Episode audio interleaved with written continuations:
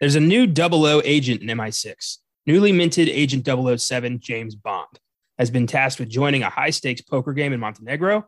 His goal win the game, defeat a terrorist banker named Le Chiffre, and stop him from funding global terrorism. This weekend sees Daniel Craig end his run as James Bond with No Time to Die, but it began in 2006 with Casino Royale. I'm Connor Eyzaguirre. I'm Austin Johnson. And this is Filmgazm.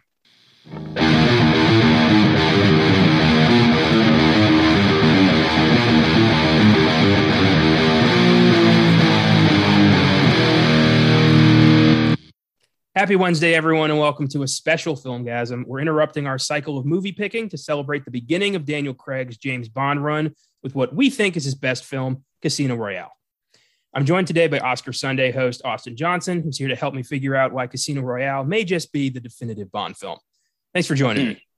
Yeah, of course. Uh, last time I was on Filmgazm was episode 150. Yeah, Texas Chainsaw Massacre 2. And I had a, obviously had a blast, but it's good to be back with a movie that I uh, just have a lot to say about. I love this this one so much. I think it's like you said, the definitive Bond film, the most entertaining Bond film, probably my favorite Bond villain, and I just uh, have have so much fun with this movie. And last night while watching it, I was like, "Well, I mean, are are we going to be able to record this in one night? There's so much to say about how cool it is. yeah, this one, this is a special one. I I was introduced to the Bond films around this time. It was, um, I think I talked a bit about this when we did Doctor No. Yeah, it's been a minute, so I'll, I'll recap a little bit. Uh, Die Another Day was my first Bond film. Um, I got it for for my birthday. Uh, for my uncle, gave me a stack of films he thought I would like and Die Another Day was in that stack. And I watched it and I thought, this is goofy, but I am into this. yeah. Yeah. From there, I think then we went and saw Casino Royale at the movies, and I'm like, all right, I'm a James Bond fan. And then from then, I just kept, I got like the collections for Christmas and just marathon these things, and I never stopped. I've seen all of these, all the Bond films at least four or five times a piece. It's one of my favorite franchises. I can find something to like in pretty much all of them on Her Majesty's Secret Service, I pretty much kicked to the curb, but the rest of them, there's something to find in all of these films, whether it be a performance or a stunt or a song or a you know, score or a villain. It's always there's always something with each of these films. And uh, for a lot of people, Daniel Craig is the only James Bond. Uh, you know, he's he's this generation's Bond, and a lot of people haven't bothered with the old ones and are not looking forward to the next ones because it's not him. Uh, I know some people. Like, I know my my uh, members of my family might be done with Bond because Craig's not doing it anymore. That's hard. That's hard because I think a lot of people had that idea in their head when Daniel Craig was announced as the new Bond yeah. in, to, in 2005 or so before the film came out. And I just, I, I have to see, you know, this also happened with like Heath Ledger's Joker in Dark Knight, where people were like, "What? Oh, that's stupid! Like he just played a cowboy in Brokeback Mountain. Why would you choose him?" It's like, well, th- these these these people are talented. They're actors for a reason. You know, they they're able to be chameleons and do different things. And I I can't wait to see who's going to get you know who's going to be at the helm, who's going to be the next 007. And I think the list of people as it keeps kind of growing and the wish list keeps growing, I'm I'm all in on whoever it's going to be. I'm just ready to see that new one because I, I do think Casino Royale is is my is my favorite and probably the best Bond I've ever seen.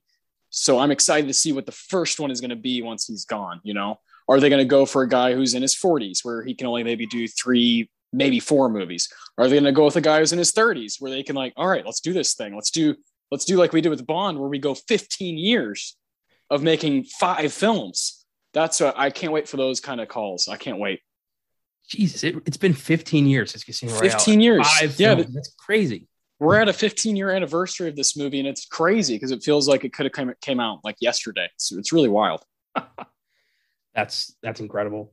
Um, so for today's episode, um, we're gonna kind of go through the transition between Brosnan and Craig, the backlash, uh, the legacy and just what Casino Royale represents to us. Uh, it's going to be a fun fucking episode. I'm I'm excited. Yeah, yeah, as we should be. Yeah. Oh yeah. So, back in the distant past of 2002, Eon Productions and MGM released Die Another Day, Pierce Brosnan's fourth Bond adventure. Halle Berry, Toby Stephens, North Korea, face transplant that didn't really make a lot of sense, space laser, John Cleese's Q. It's not perfect, but it's fun. Visible car, like there's it's a it's a ridiculous movie. But it was the 20th. It was a, you know, the the 20th Bond film. There were references to the previous 19 all throughout that film, little things, lines of dialogue, props in the background. And you could tell there was an attempt to, you know, celebrate the, the, the legacy of this franchise. Um, it was a it was a box office success, grossed about 400 million, but it was critically reviled, and Bond fans fucking hated it. This film is a joke to the Bond to the Bond community, which is I don't think it's fair. I don't think it's the worst Bond film. I think if you could just turn yourself off for a little bit, it's a fun movie. Um, so I'm pretty much I'm I'm alone in that camp. There's not a lot of people will defend Die Another Day.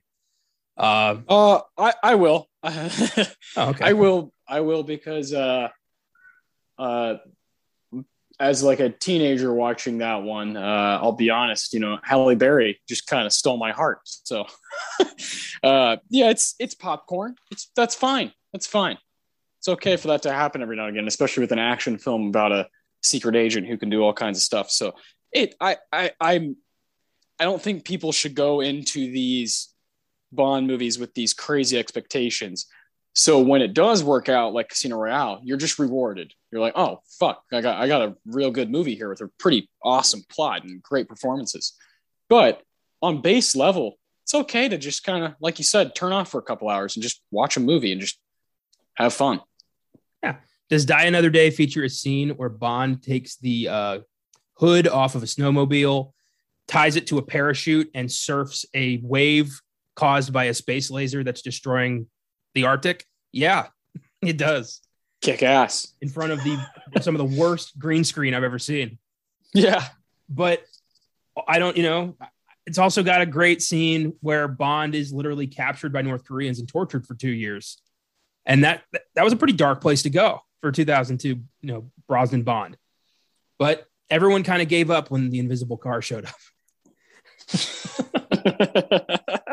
uh, and that really kind of um, encouraged the Broccolis, uh, or well, I guess Barbara Broccoli and Michael G. Wilson to um, kind of bring this franchise back to its roots, kind of take away a lot of the goofy shit, and try to make a pretty straightforward, streamlined spy adventure for the next Bond.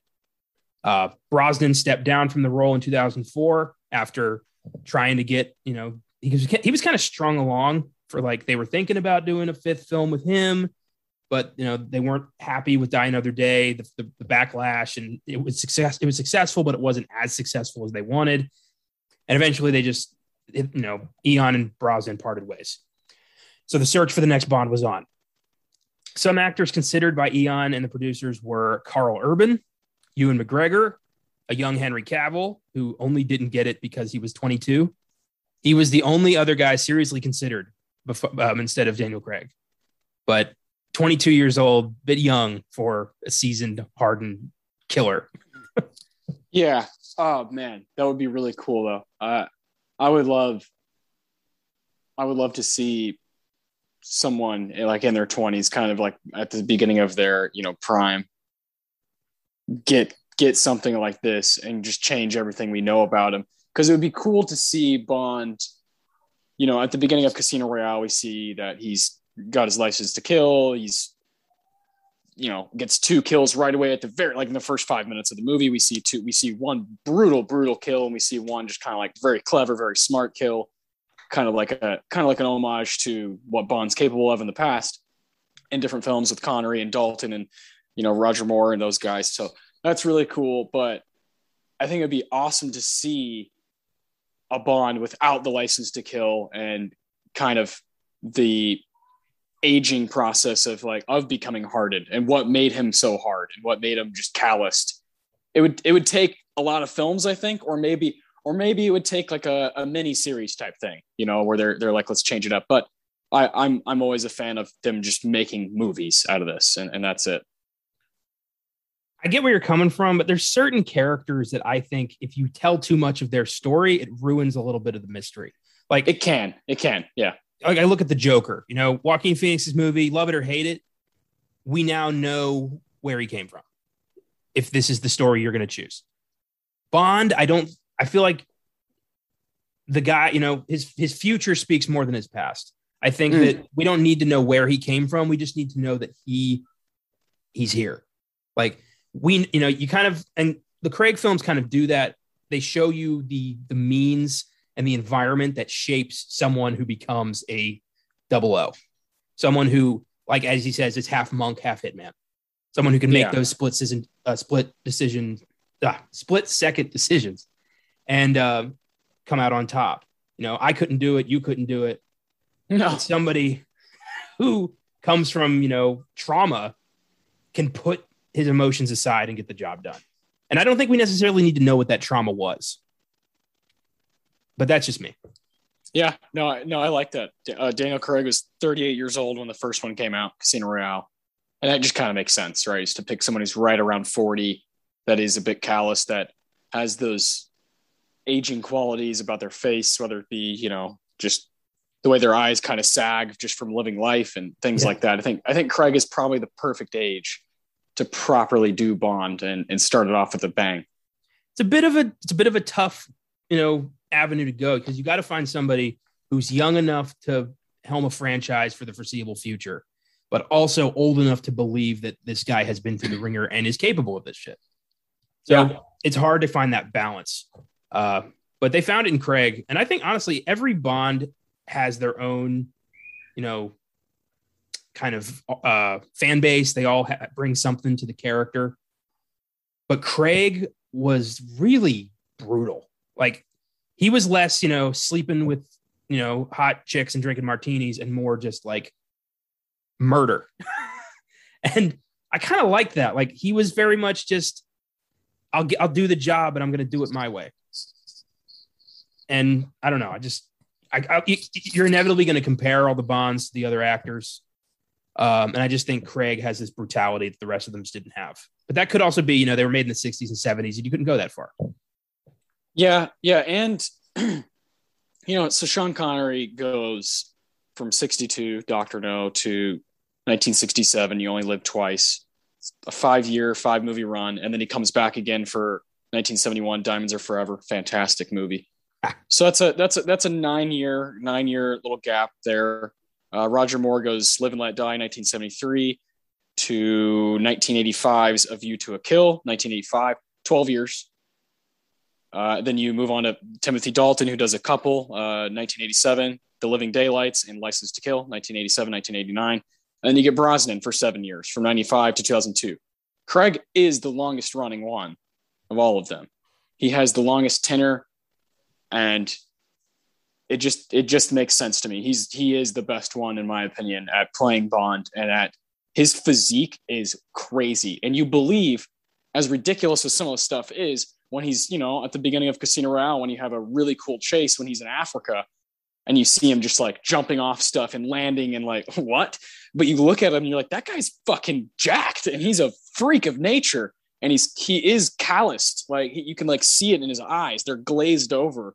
Like he's Daniel Craig is perfect for a, an action star. I think he could have played, you know, he could he could be fucking Ethan Hunt, Mission Impossible. He could be Jason Bourne. He could be James Bond. Like this guy's just bred for this kind of stuff. And I, I don't think the other guys, the other guys are kind of like weak. Like, dare I say, they're just not nearly as imposing, in my opinion. Craig is like, that guy could snap me like a twig. But like Roger Moore, pff, come on that guy, I, I, I could take that guy on. like, I could take on Roger Moore, Pierce Brosnan, whatever. You know, it, it, it, Sean Connery, just by looking at you, will probably take you down. But Daniel Craig is a freak of nature and like a very physical, physically imposing kind of person. And I just, I love that for an action star. It makes it more believable that he's just running through shit. he just runs through walls. Like, and I believe it. It's really, I, I, it's really a smart choice in my opinion. As, as movies have changed, as the times have changed, going into the 2000s, it just makes sense that they would choose someone who's like a little bit more beefy, is almost like a football player. And I, I like that call. Whoever ultimately made that final decision is a genius. That'd probably be Barbara Broccoli. I think. Pro- probably, yeah. Yeah. So Roger She's Moore. like, ooh, this guy, this guy's a good looking fucker. Yeah, let's, let's go with him. Roger Moore was Bond for 12 years, Mm-hmm. and Craig was. Geez, if you if you look at Live and Let Die and A View to a Kill back to back, he had a rough fucking 12 years compared to Craig's 15. Yeah. I- That's amazing. Oh my god. I was assuming Roger Moore was Bond for like 30 years. yeah, yeah, that's what it feels like, right? Yeah. Oh, that's ridiculous. Um, they were also considering um, Dougray Scott, who seemed to be considered for so many great roles he never got, Yeah. like James Bond, Wolverine, Aragorn. Never Oh, happened. Almost happened, but never happened. Those are huge L's. Oh man, like, the, the, the, those are all roles that will change your entire life as an actor. Yeah. Good Yeah. God. Uh, Anthony Starr, the guy who plays Homelander on The Boys, he was considered. Yeah. And then uh, Rupert Friend, who uh, I think his biggest claim to fame is uh, he was in that Hitman sequel, the video game movie. Mm, So okay. Not quite. No, I think they made the right call with Craig. The rest of these guys, I don't. I see some of them playing Bond villains. Like of this group, I'd love to see. Honestly, Cavill now would be a fucking amazing. But Oh yeah. Caleb and I See, talked that about guy- that. That Yeah. guy is a freak. Like as Superman, you're like, holy shit, that's Superman. You know, that guy is huge. and as Yeah. Bond, it would be if he was Bond, I'd be like, yeah, he could probably beat up anybody. Yeah. Love it or hate it, that scene in Mission Impossible Fallout when he like fucking Oh. cocks his arms like shotguns. yeah. Yeah. I, I I love that that Mission Impossible. I have, you know, they're kind of hit or miss for me, all of them. Yeah. but that that one's in probably the top three for me. I thought that one's really really strong. That's partly due to be. It's like if Ethan Hunt can beat this guy, then holy shit, you know you got to give him his flowers. Like it's just that guy's a monster. And of course, you know MI three. Like how do you take down Philip Seymour Hoffman's sadistic? You know, I will hunt down your wife, and I'm gonna hurt her. Like I, it's just there's a few few few scenes in those movies that that are pretty kick ass. I yeah. I think Dougray Scott's the bad guy in part two. Yeah, he is. Yeah, you're right. Oh. MI2, MI2, probably the worst one. There's a universe out there where so many franchises didn't take off because of Dougray Scott's involvement. yeah, I just Sad. Yeah. um, Just sad. I know. Uh, yesterday's um, sneak preview, Caleb and I got to talking about the Bond uh, thing and who we want to play Bond. And Cavill's name came up, but he's so committed to The Witcher now that that's all he wants to do. I mean, he's a big fan of the game and the books. Like, this is his dream job, so he's not going anywhere. Yeah, whatever. I guess I don't know. I just I wish he was more of a movie movie guy. I guess for like selfish reasons. He's, I feel like, you know, he had potential to be such an incredible Superman, but he never got the script he deserved. And now he's counted amongst the worst. And I don't think that's fair. It's not his fault. Yeah, yeah, no, that's those are those are not the actors' faults. I those the the recent DC mess is not No. not their fault. But the name I keep tossing around for Bond, and I really hope somebody else like with clout considers this, Richard Madden. Oh yeah, that'd be a great call. Richard Madden, how old is he right now? Let's see. I think like mid 30s. Yeah, he's born in 1986, so yeah, he's yeah he's in his mid 30s. Yeah, that'd be perfect. Him or Henry Golding. I think he could pull it off too. Yeah, Henry Golding is my dream choice. Like if they were to go for the proper age, but I also am in the camp that like yeah, if they knocked out two like strong Bond films with Idris Elba, I'm I'm in. I'm fucking in. Yeah, me too. But he he's already been adamant that he does not want to do this. yeah, and he's he's 46 years old, Idris Elba. So it's like how long? I mean, Daniel Craig is 53 right now. So it's like damn, he looks great. yeah, yeah. 50. I, I mean, how long can Idris really go? You know, like how do we know he's how he's going to age? You know, uh, obviously he's a, another imposing kind of guy and just an awesome actor. Can do it in TV and film. Uh, but I, I, I'm always weary about guys that are over like 42, 45, like they're around that. I think it's too late to kind of choose them as, you know, as a guy who's going to go for maybe four or five movies. Yeah. Plus, you know, there's the element of, you know, Bond seducing all these hot young women. And I mean, you look at A View to a Kill, and, you know, Bond was, I think Roger Moore was in his late 50s, early 60s. And um, I don't remember the uh, Tanya, Tanya Roberts, maybe, uh, was like 25. and it's gross. It's he, even he was like, she's old enough to be my granddaughter. I can't keep doing this. Yeah. this is weird. Yeah. So you got to take that into account as well. Uh, so obviously Wilson and uh, Broccoli found Daniel Craig. Uh, his performance in 2004's Layer Cake is likely what got him noticed by these guys. Uh, yeah. I like to think that Connor Rooney and Road to Perdition had something to do with this as well. Oh, yeah. We I think we've brought that movie up a few times just on various episodes, uh, and we both are huge fans. He's he's so damn good in that in that one. When Craig was announced as Bond in 2005, fans were surprisingly livid. They didn't think Craig fit, uh, fit the mold of Bond. They thought he was too young, too short, too blonde. Craig went on to lead the most profitable era of the Bond franchise and star in five films, but the deck was stacked against him, as it often is when you've got, you know, an out of the box choice for a fan favorite character. You know, like you, you brought up Heath Ledger and the Joker. Uh, this happens all the time, you know, be it Batman, Doctor Who, James Bond. There's, you know, these characters that carry so much baggage. It's it's hard to a put your own spin on it and b take the backlash. It's mm. I can't imagine having that kind of weight on your shoulders. Yeah. yeah. And then and then to just destroy. Yeah. just quite frankly destroy and make this movie makes just so much money at the box office and hand over fist. And people like loved it immediately and praised praised what he was doing. Deconstructing what we know as Bond as the like like you mentioned, just kind of like martinis and you know, sleeping with women all the time. He's like, I am killing. Like he kills so many people in this movie, and it, it just sets the tone for like you're you're watching a different kind of action star. It's it's 007, but not like you've seen before. Well, what we see from Doctor No to Die Another Day is really kind of an unstoppable killing machine who never really has a, a down moment. You know, there's moments where he's like, you know, strapped to a table with Goldfinger's laser almost getting his nuts, but you know he's getting out of it. Like there's never any long term damage. But with Craig's Bond, he fucks up consistently. He falls. Yeah. He, you know, he almost gets poisoned. He, you know, there's bruises, there's blood, there's scars, and you get the, you know, because this isn't this is his first mission. Like he's not the James Bond that we have met. This is a guy who's just figuring it out. And I think that's such a cool way to go to show us uh, the human side of such a, you know, hard to kind of uh what's oh there's a word like just an unattainable character.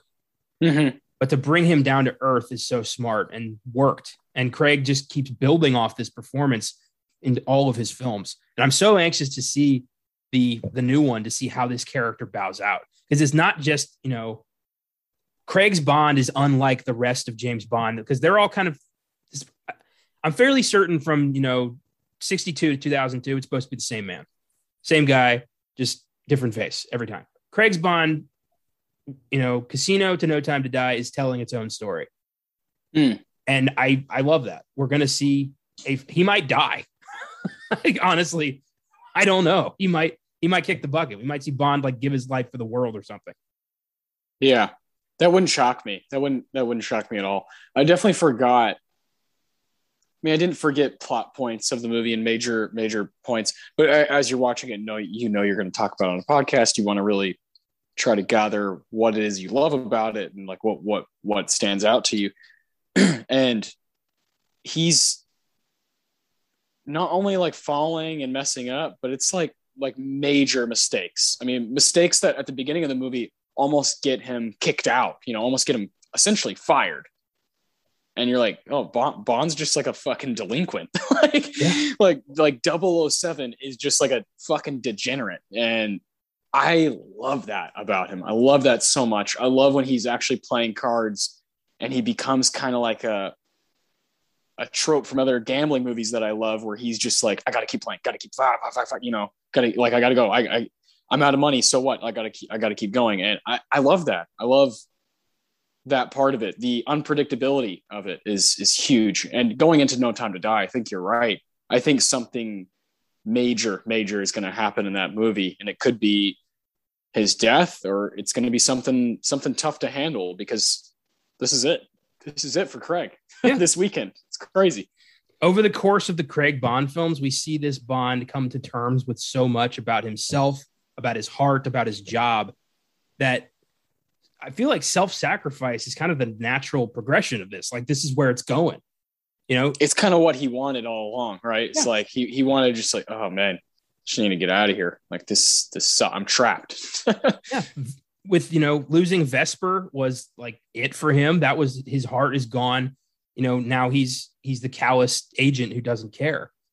But you know through Skyfall and Spectre, we see him kind of get a little bit of that back, like with M and even with Blofeld to an extent. You know finding his brother, quote unquote brother again. I wasn't the biggest yeah. fan of that plot line, but it it was what it was. And uh I just think you know I hope they do it right. I hope they don't, you know, give us a Dark Knight Rises, the cockpit was empty ending. I want to see like a if he's gonna die, fucking die. I want to see some some consequences here. yeah. Yeah. I, I think you will. I think I think that I think No Time to Die is gonna hopefully be, you know, the next best to Casino Royale of, of these these five Craig films. I really hope so. Ooh, it could be.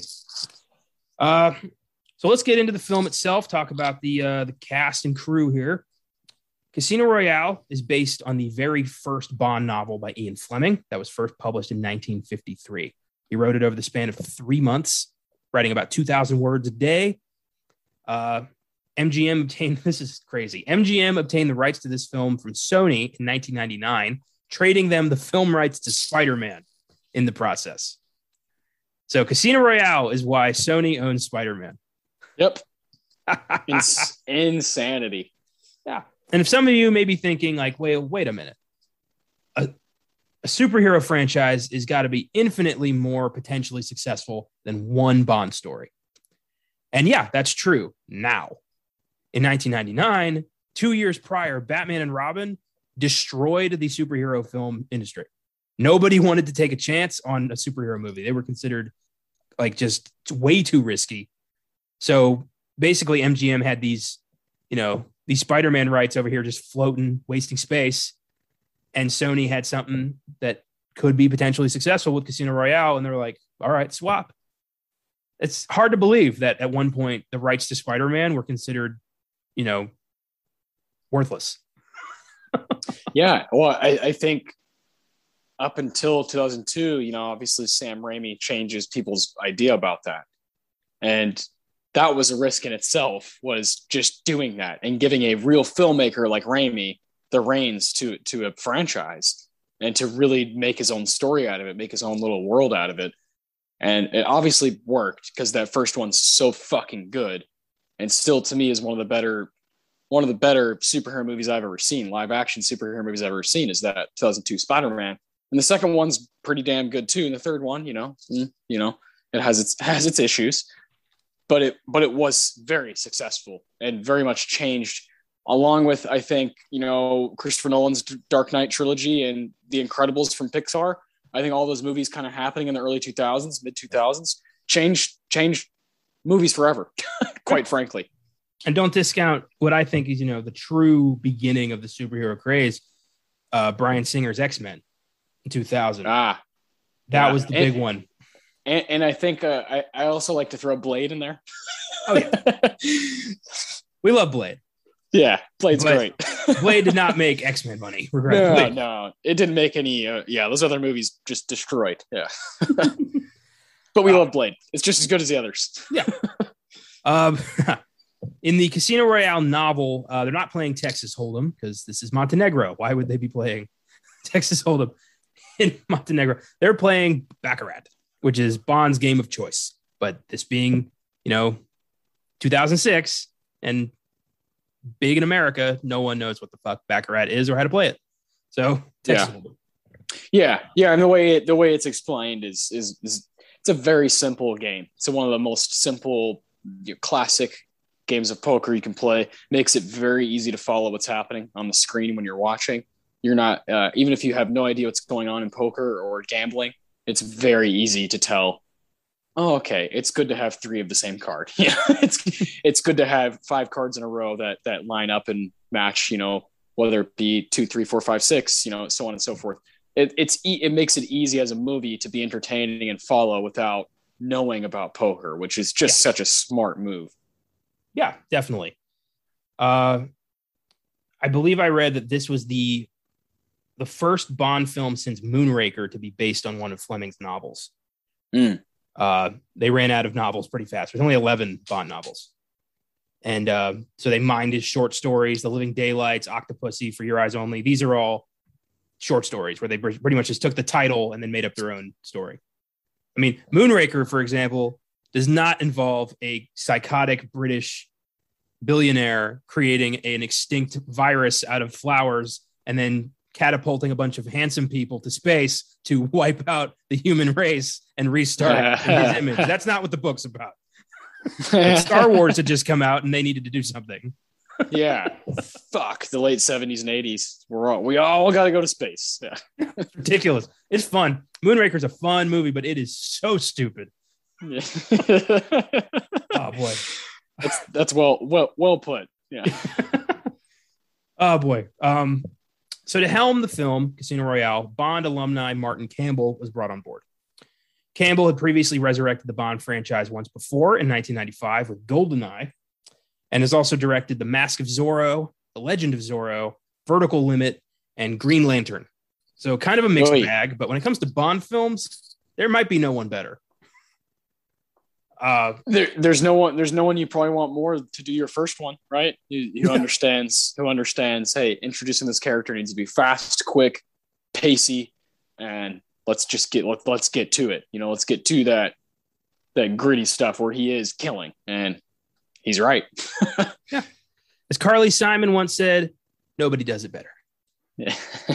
and uh, yeah, Martin Campbell. Yeah, Legend of Zorro sucked. Yeah, Green Lantern sucked.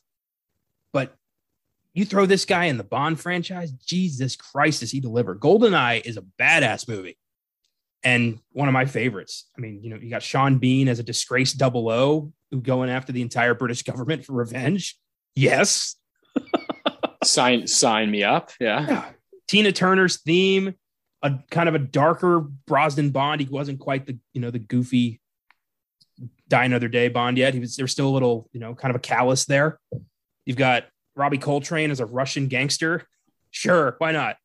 Uh, it's it's a fun movie.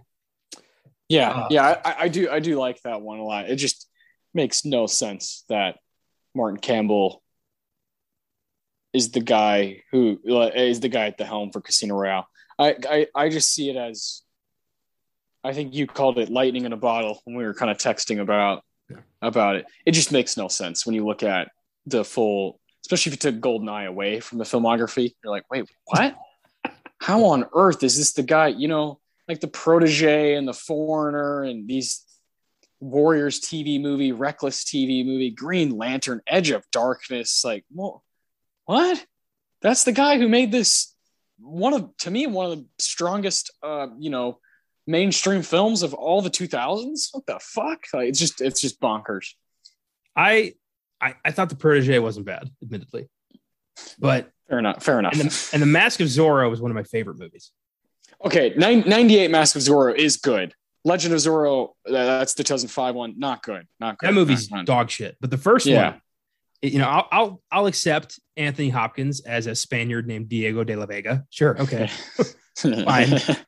He's done you know? crazier shit. Yeah, it takes more than a tiny little mustache to make a Spaniard, but whatever it's a that movie's fun. oh man. So Daniel Craig played Bond in Casino Royale, Quantum of Solace, Skyfall, Spectre, and No Time to Die. Five uh five Bond run, solid run, uh mostly good. The only one I'm not really a fan of is Quantum, but that's kind of universal. Uh, it's just um, uh, monumentally less entertaining than Casino Royale too. It's like oh, it follows up this one that surprised people and still stands the test of time. And Quantum's like ah fuck, I guess I gotta watch that one. You know, yeah. that sucks. That sucks. I think it is keeping away. I mean, I think Skyfall is is is wonderful, and Spectre's pretty good. I think it's got really cool moments, but I don't think altogether it's nearly as strong as Skyfall or Casino. But if you if Quantum was just a bit better, this could be a five movie run that's just unforgettable, you know. And it sucks that that's slightly holding it back from being kind of kind of put into a put into a franchise Hall of Fame kind of thing. Uh, I think it's holding it back just a little bit, and that, that's unfortunate. The only Bond who had a solid run, in my opinion, was Connery. All all of his films are fucking gold. They're all yeah, they're all worth your time. You know, uh, of course, there's moments that are, you know, haven't aged well, but overall, as movies, they're still worth watching. You know, if you can set aside the rape and the racism, yeah, it's yeah, a great, it's a great run. There you go. Yeah, speed bumps. God, pretty fucking huge speed bumps. I mean, you know, yeah, they're like those speed bumps uh, at those schools where they're like they're they're they're not they're not made out of concrete. They're like ramps, yeah. and you're like, oh fuck. If you have a little car you're gonna you, you like really have to slow down to, to I mean to get to get over it. It's hard to excuse, you know, Bond being transformed into an Asian man to hide in Japan, and all they do is give him a bowl cut and kind of paint his eyes a little bit. Oh, it's pretty fucked. God. Yeah, 60s. And also, yikes. The assassins find him immediately, so it didn't do anything. it's just there for I don't know why it's there. Uh, you've got you know Bond forcing himself on Pussy Galore and Goldfinger. That's hard to get past. But I don't, apart from that, solid run. And I'd argue Dalton, solid run as well. I mean, he only had two, that, but those yeah. two are great. That one, two is nice. Yeah. See, I, I would love for a guy to do that now. That's why I was kind of speaking about Idris Elba. It'd be cool to see someone go bang, bang, you know, like in a two year span, just knock out two solid movies and then pass it on again. Cause it's just like, who the fuck is going to do it? Craig's done. but these days, you know, the way you do franchises, like you're expected to be in it for fucking ever. I mean, you're signing, yeah. you know, five, six picture contracts. Yeah. Look at Robert Downey Jr. after the MCU. He's like, okay, guys, I've done 15 of these bastards. Let me get, let me get out of here. uh, kill me now. I can, I'm imagining like, you know, Daniel Craig is done with Bond. He's washed his hands of it. And I just picture like Marvel's people get him a call and him just being like, fuck off and going yeah. and hanging up the phone, just being like, I am indie till the day I die. Yeah. Yeah. The most mainstream big thing I'm doing is knives out, bitches. Yeah. I got my like $400 million check from that and I am set. Yeah. yeah. I mean, he would, it would be very cool to see him play a villain of some sort um, in something big, but it, it ain't happening. Yeah, it's a shame. I think he'd make personally, you know, pretty decent Magneto, but Oof. I, don't, I don't think that's happening.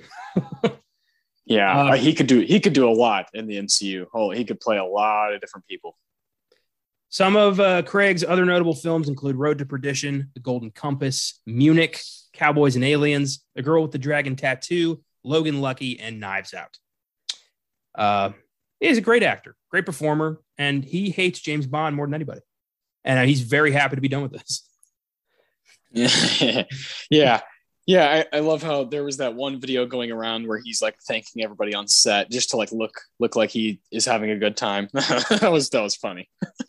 Remember, I think it was on the it was either on the Skyfall or Spectre press tour where they asked him about doing another one. He's like, I would rather break this glass and slit my wrists than ever play James Bond again. And you could quote me. yeah. like, everyone, yeah. MGM was like, the fuck, man, what are you doing? Being, I'm being honest. Yeah. Yeah. And then he had to be like, I'm sorry. I just, I'm, I'm a little beat. Give me like six years and we'll talk.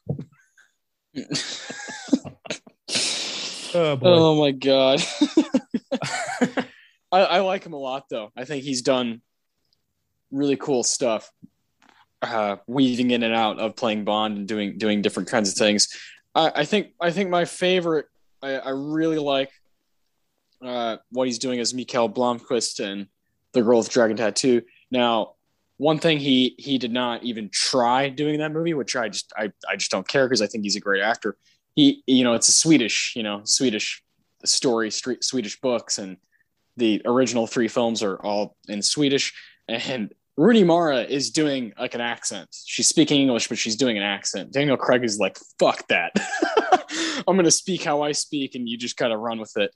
But that movie is so good. And watching him go from playing Bond, this superimposing, just like kind of monster character, to a reporter who's unraveling this just nasty, nasty web of lies uh, while working with Rooney Mara's uh, Elizabeth Salander is is really cool. It's really cool to see him kind of bounce back and forth between this sophisticated journalist reporter who's always you know taking his glasses on and off and figuring things out to just beefy dude who's shooting people. Uh, I've I've always had mad respect for that. And then Logan Lucky, Steven Soderbergh's Logan Lucky.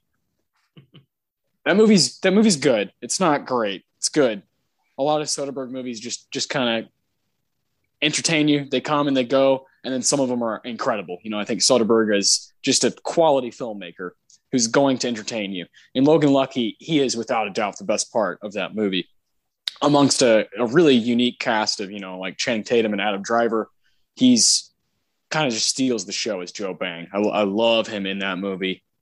And his accent is fucking wild and his whole storyline, his hair is, is is fucking nuts. It's like bleach blonde. So I I, I love him in in sp- specific movies, and then of course, like you mentioned earlier, Road to Perdition. I love him in Defiance. I think I think that movie's underrated.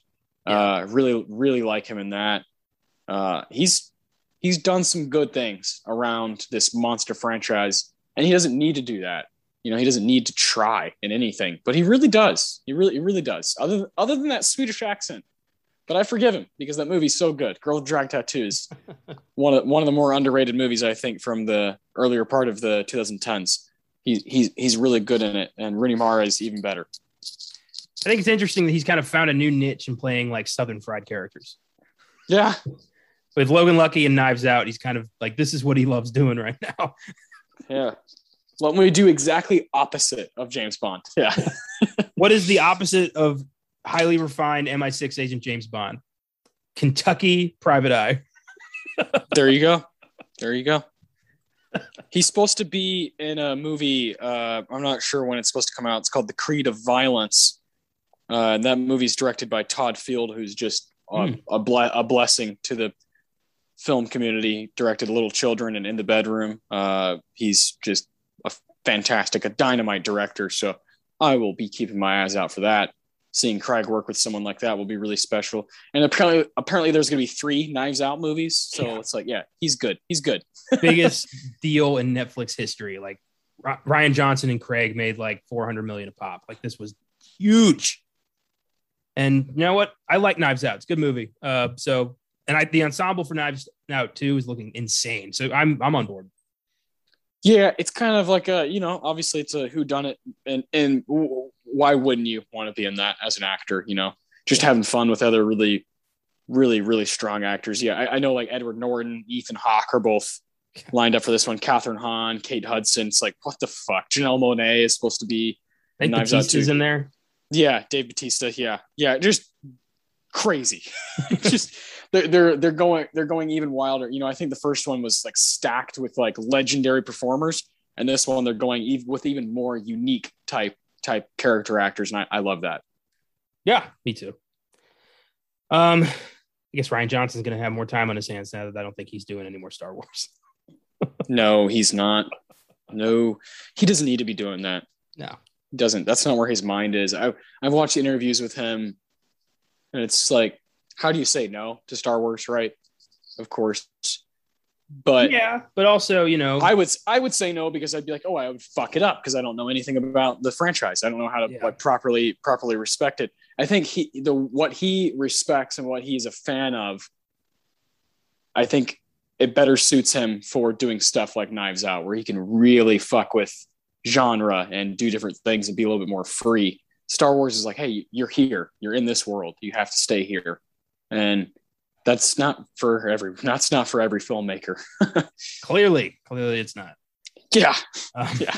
Trying to be nice. I mean, yeah, he he yeah, not for Ryan.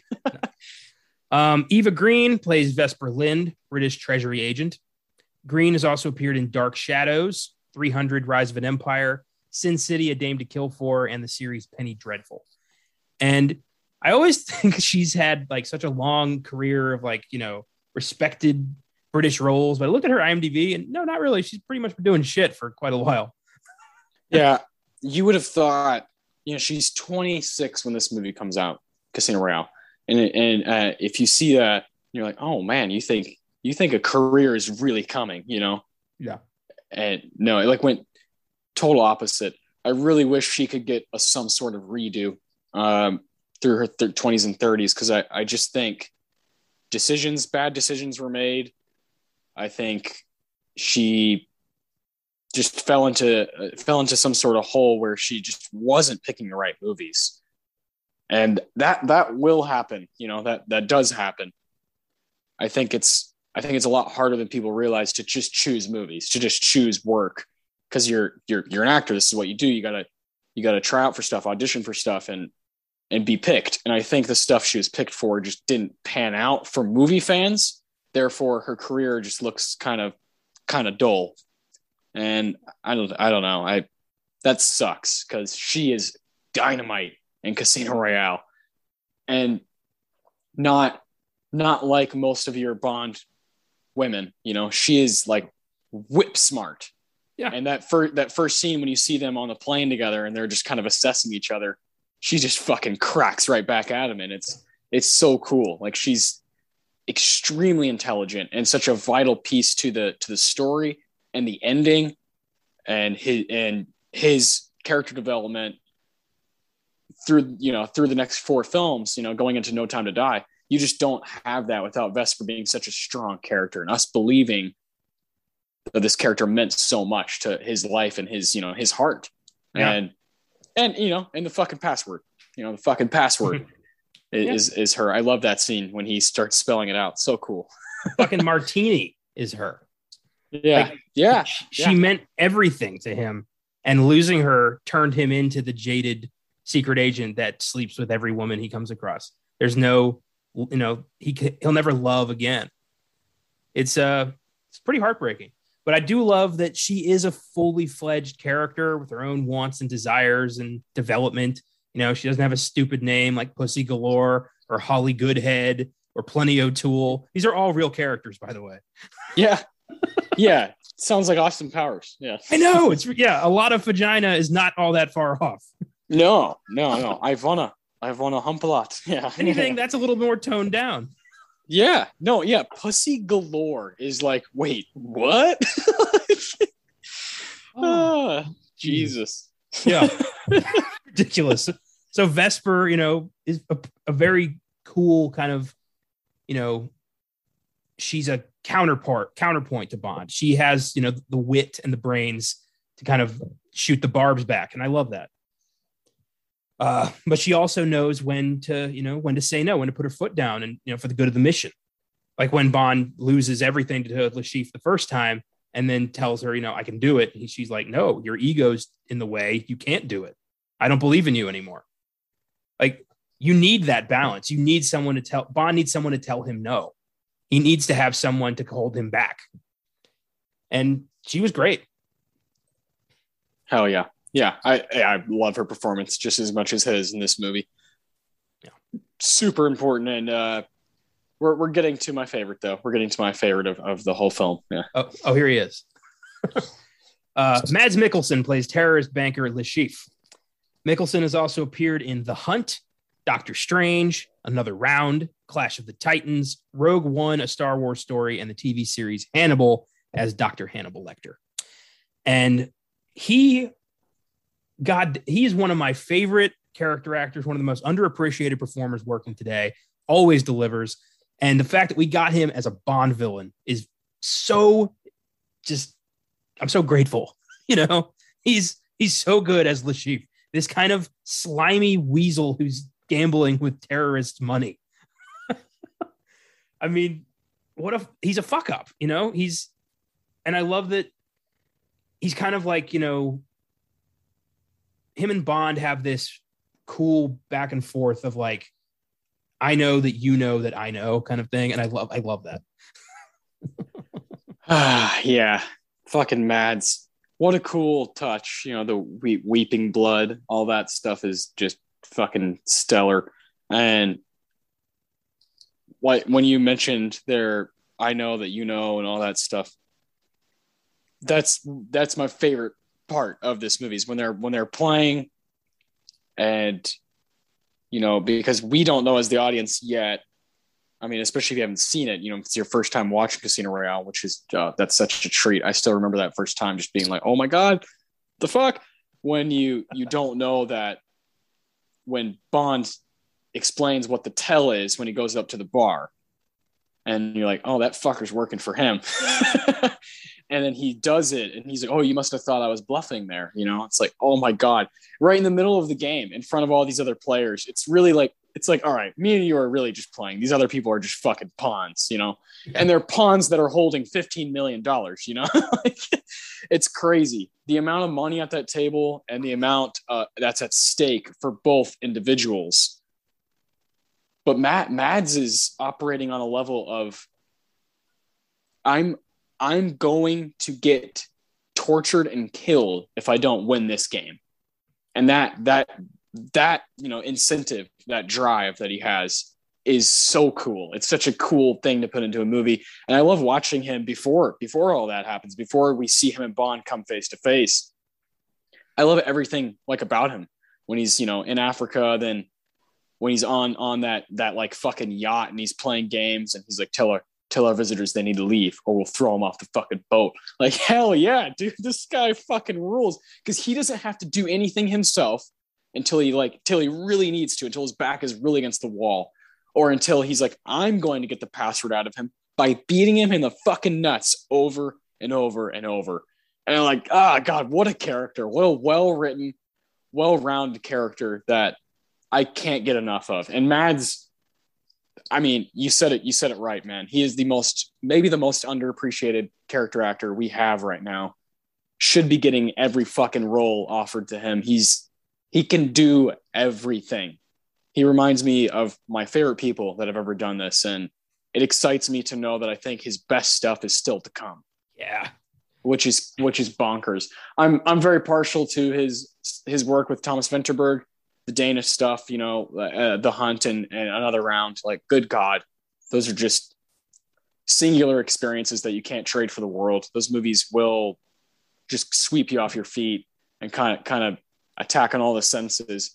Uh, in particular, another round. I love another round with everything I've got. It's one of my favorite movies from last year. yeah, that was such a delightful movie about just you know, fuck it, let's live life our way.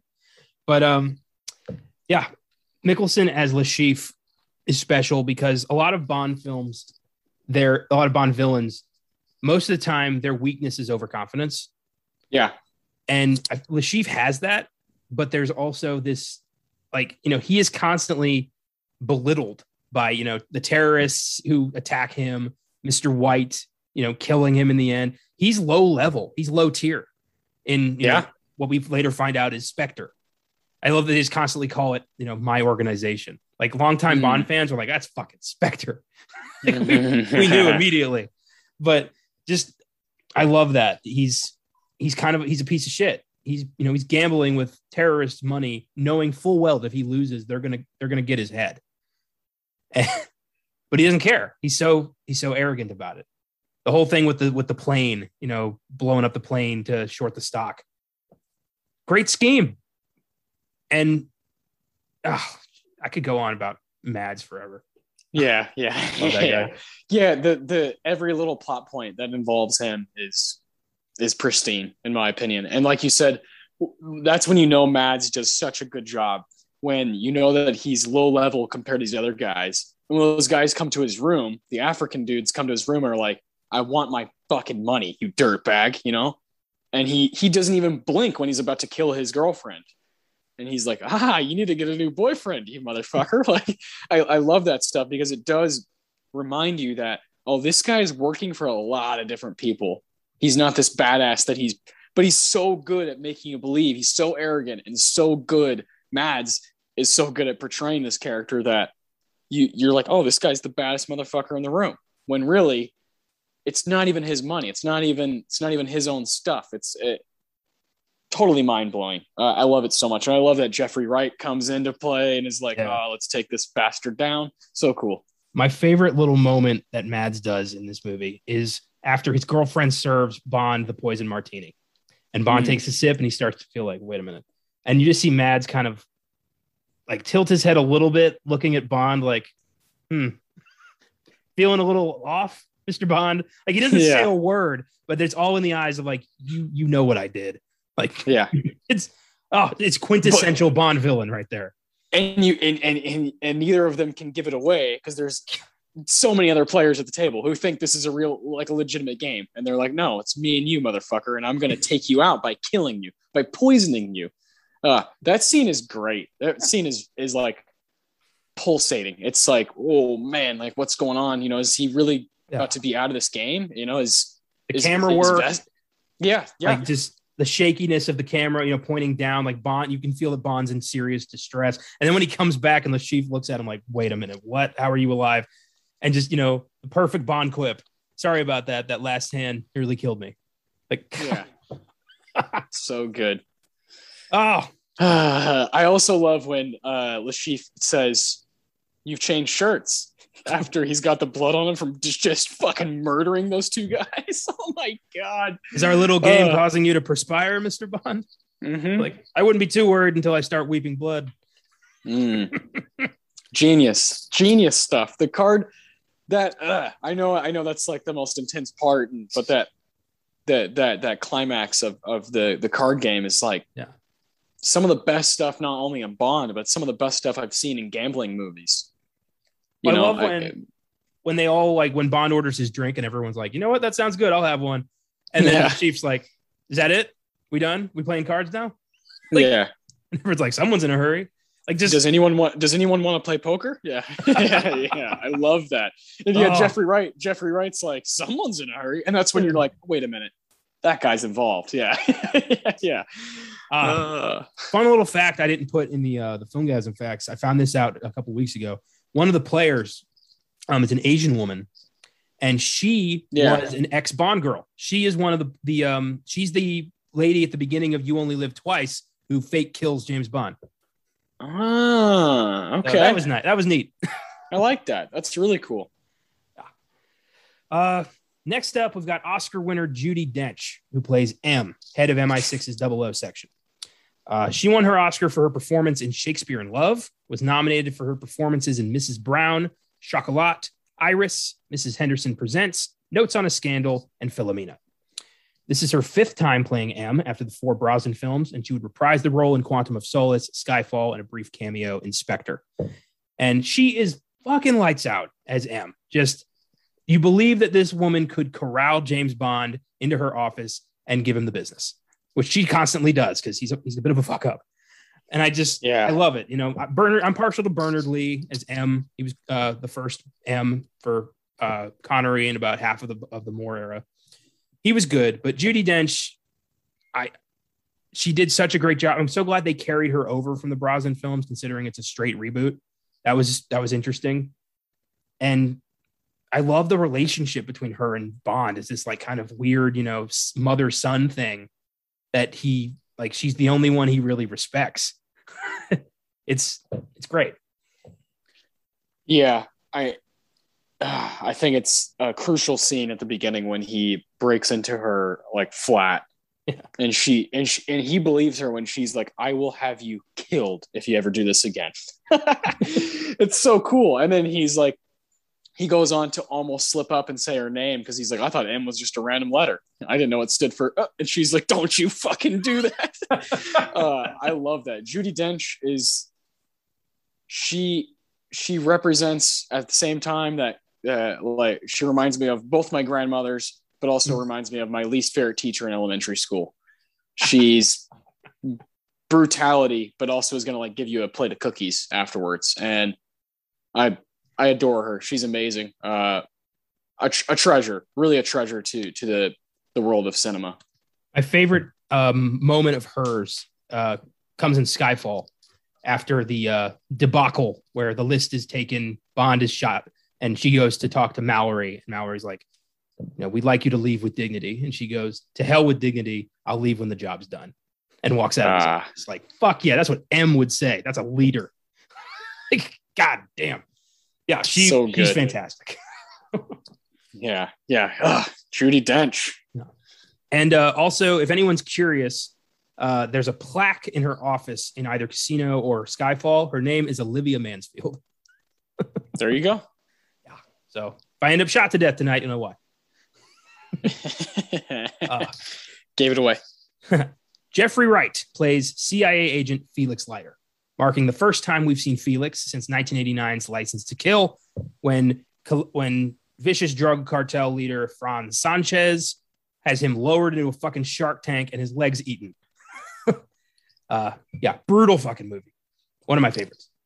But we hadn't seen Felix in such a long time. And then I love that they kind of just, you know, something's up with this guy. And then when he finally confronts Bond and is like, I'm Felix Leiter from Langley, I'm like, oh my God. Like I, I lost my mind.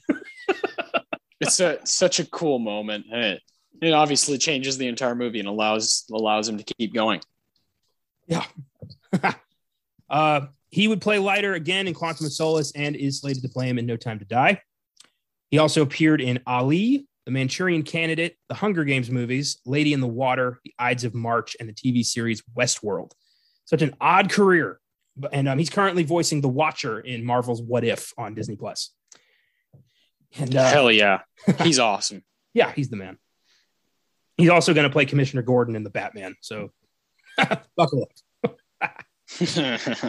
so cool. That's it, it, it's it's time to change everything about Gordon, you know, and, and really really let let that stuff go. Like like like Gary Oldman, you know, like let's let's go for a completely different style of actor. You know, obviously Oldman can can do all and is the man. But I think I think Jeffrey Wright is going to bring kind of a certain class to it that that we haven't seen, you know, maybe ever.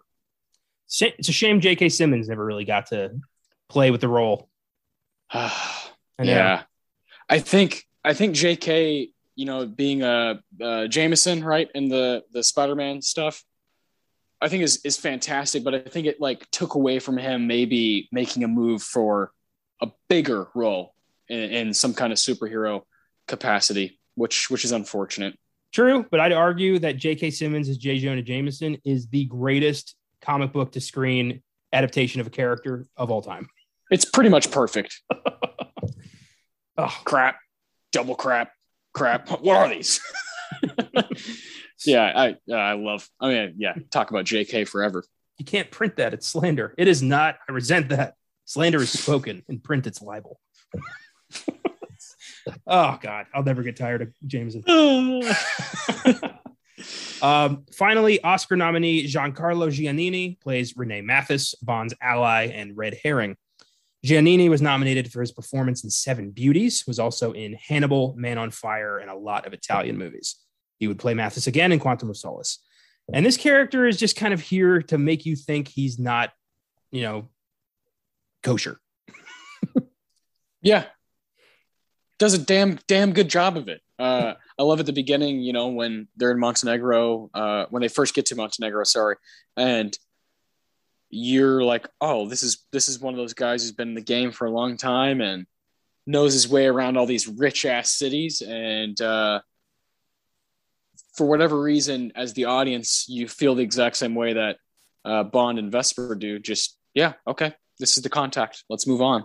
And, w- and you, you, but you, you should somewhere by watch just by watching movies and being trained to watch, you know, watch movies a certain way. You should know that this guy's up to no fucking good. Come on, like you should just know. But it, that's that's how good the film is. That's how distracting it is. That first time you watch it, you're like, ah, motherfucker, Mathis is the one who told him about the towel. No, Well, I love So even in the end when they when he realizes it was Vesper and M's like, well, I guess that means we should set Mathis free. And Bond's like, no, no, no. We just know that she's guilty, not that he's innocent. Keep sweating him. Like, Mm. oof.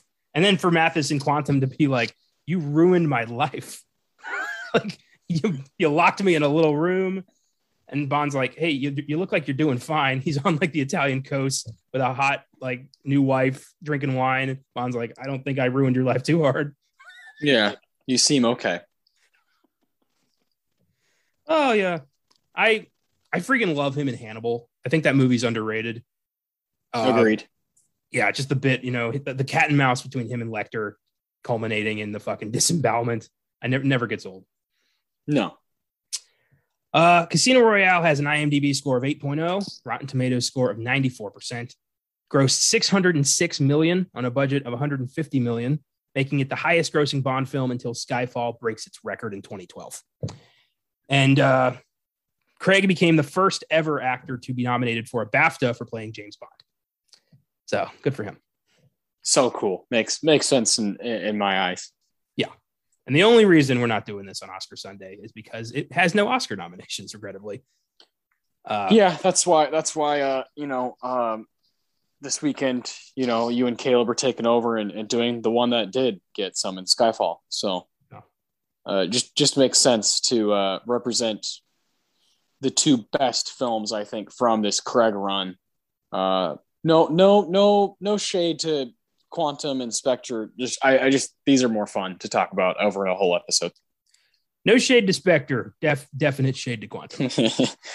I did, yeah. I don't know. I, there's moments that are all right, but and I, I, I actually like the song a lot. That one, but I, I don't know. Uh, I don't know. The song's great. I love the song, but after that, I mean, we got cool car chase yeah. song, and then like an hour and a half of kind of what a Bolivian water crisis, and yeah, I don't know.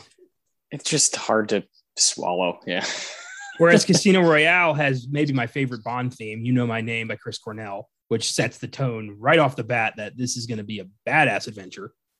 Uh, so great. I love the. Well, I guess we can go straight into you know discuss the movie.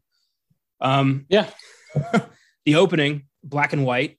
You know, Bond going after the section chief who's selling state secrets. I don't have any of this shit written down. This is just in my head now. Yeah. And you find out that you know Bond's not yet a double O. Takes two kills to be a double O, and the first was the contact the contact that Dryden sent. And I love that right off the bat. This is so much more brutal than anything we've seen from Bond. I mean, just beating a guy to death in a bathroom like that, drowning him in yeah. a sink. That's we don't fucking, see that. fucking awesome. Yeah, I love that scene. It's a good little fight there for a minute, good little squabble, and then eh, yeah, he pulls the drain up a little bit and just bam, just puts him in there and like does not let go. And you're like, oh, this guy's this guy's more brutal than really at the time, 2006. You know, like other action stars just weren't this ruthless. Like Jason Bourne was always like hesitant to me. He's always like, ah, dude, stop being lame. Just fucking kill the guy already. And this Bond is like ready to go right away, you know? Yeah. I, I, I love that. I love that eh, for me, eh, for, for my action stars. I want them to just be ready to just destroy at any given moment. Well, that's because now Bond had to compete with Mission Impossible and Jason Bourne and these, you know, harder edged uh, post 9 11 action heroes who were kind of taking over global terrorism. You know, Bond, for the most part, was Cold War espionage. But yeah. now, you know, the enemy is bigger, the enemy's harder to find. That comes up a lot in Skyfall and Spectre, the idea that, you know, you can't just point a gun and fire. You know, it's hard to figure out who's the bad guy now. And yeah, I think Bond living, you know, Bond existing in this world, in this new era, is really fascinating that you can kind of adapt this character to what you need to reflect the world. Uh, yeah, right on. And then, of course, you know, Bond shoots Dryden. He's like, bye. Obviously, like, you know, the first one's tough, but the second one is, and then he shoots him. And he's like, yes, considerably, and walks out.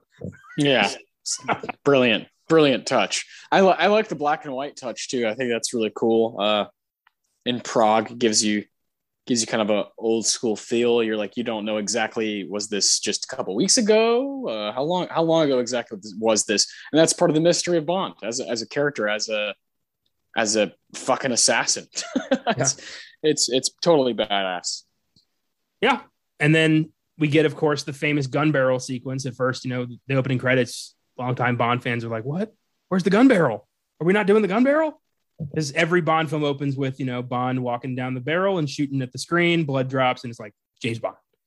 But the guy picking up the gun and then Bond shooting him in the sink, I mean, in the kitchen, and then the song hitting is maybe my favorite moment of the movie. I always get chills. It's, it's done so perfectly well. yeah, it's uh, it's again setting itself apart from everything else before it, and that that anticipation as a uh, if you're a huge Bond fan, that the anticipation of oh this is how I know it to be. When is that? When is this coming? And then it hits you like that. You're like oh okay okay. You have to you have to give it props when it does something like that, and this movie does that like ten times. And this is also the first opening credit sequence since Doctor No that does not have just random naked girls dancing around. Mostly because you know he was he was 007 wasn't quite yet James Bond. You know, he's got to become James Bond over the course of this film. That's why the Bond theme is never heard until the end credits, which I love. That's such a great touch. The whole score is comprised out of "You Know My Name," and then in the last, you know, five minutes when he shoots Mr. White and introduces himself as Bond, James Bond, then we get the theme. It's like now it's, mm. here it is. Here's the Bond we know and love. It's great. Perfect. Yeah. He's also wearing an um at the end a replica of uh, Sean Connery's suit and Goldfinger. Just just cuz. so badass. Yeah. Ah. Um it's hard to pick like moments I love from this movie because it's really kind of just one ongoing badass moment. There's no oh, dull. Oh, yeah. There's never a dull moment here. I love the whole damn movie. That's that's that's it. And you know, obviously, we've touched on uh, the the massive poker scene and I think one section we haven't really talked about yet is is I, again one of my favorite parts, just like just like everything, uh, is uh, Mr. Demetrius when when he. this is another thing that I love about this Bond, the Daniel Craig Bond, is is this when he gets to uh, he's in the Bahamas and he gets to this little like resort and the guy uh, he starts tying his shoe because he's looking at the security cameras and then this these fucking rich ass people with like a Range Rover or something are like, well, are you gonna park it or are you just gonna stand there? You know, and then he throws the keys to Daniel Craig and uh, to Bond, and Bond's like, oh, okay, you know, sorry about that. And then he goes and backs up and like runs it into another car so that he gets everybody all jumbled up and everybody's running around. And then he pulls that fast one on the little the secretary, and he's like, if I would, if I were to try to get to you know get to Mr. Demetrius, what would I do? And she's like, oh, he has the a house up on the beach, you know? And he's like, okay, it's so easy for him to just go through these conversations. And then you, you finally see them meet each other and they're playing. They get they play poker, and it really sets the tone of poker is going to come up again. It's going to come up. Gambling's going to come up again, and that's where he wins the fucking Aston Martin. Bond wins an Aston Martin from this slimy dude, and then in very fine fashion, very very great cutting, great editing here. They go all the way back to Miami, and he he follows him back to Miami, and that's where he stabs him, stabs Demetrius, and then that whole shit, fucking crazy shitstorm scene happens at the airport, which is so good. it's such a good scene when the bomb he gets it, and puts it on the guy's fucking belt loop, hole, you know, and that stuff is genius, and that happens in like 20 minutes and you're like holy shit.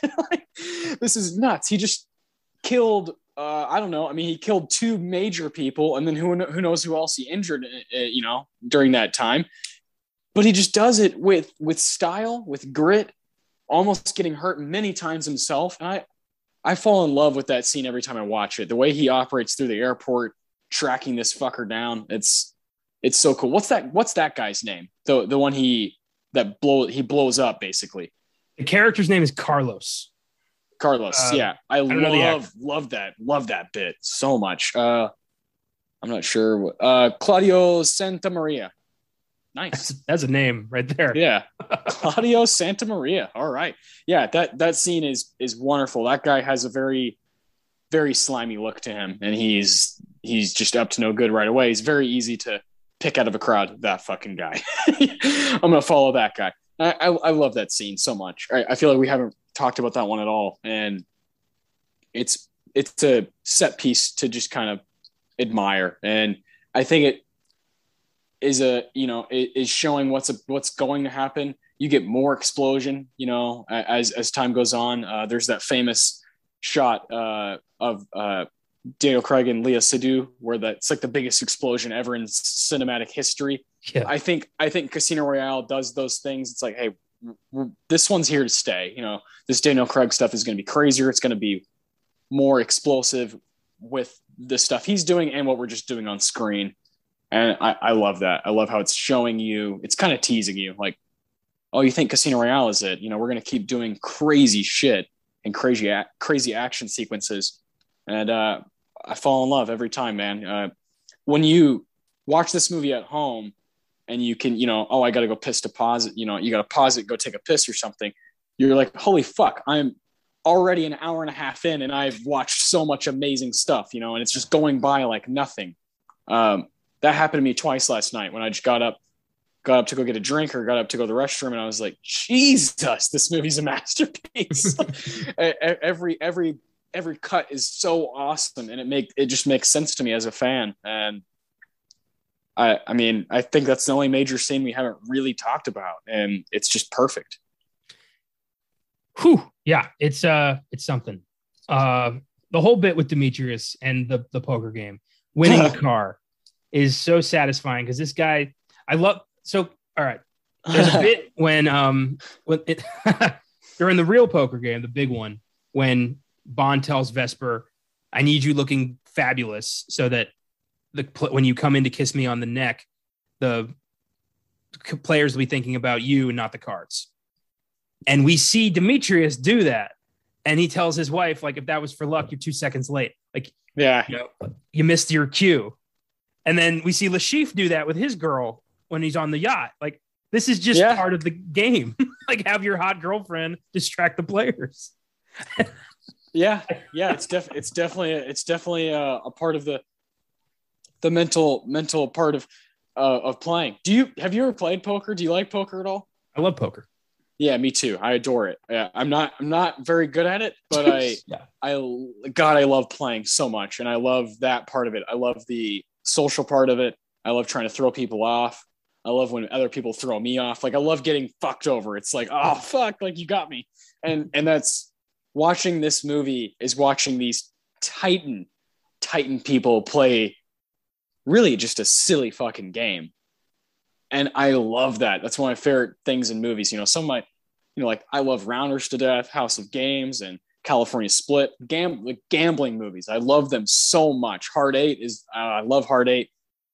It's to see it in Bond and see it this prevalent in the in the film is like, oh man, like they're taking this to a different height. You know, these guys are so fucking rich and, and have so much to play for that I, you just can't take your eyes away.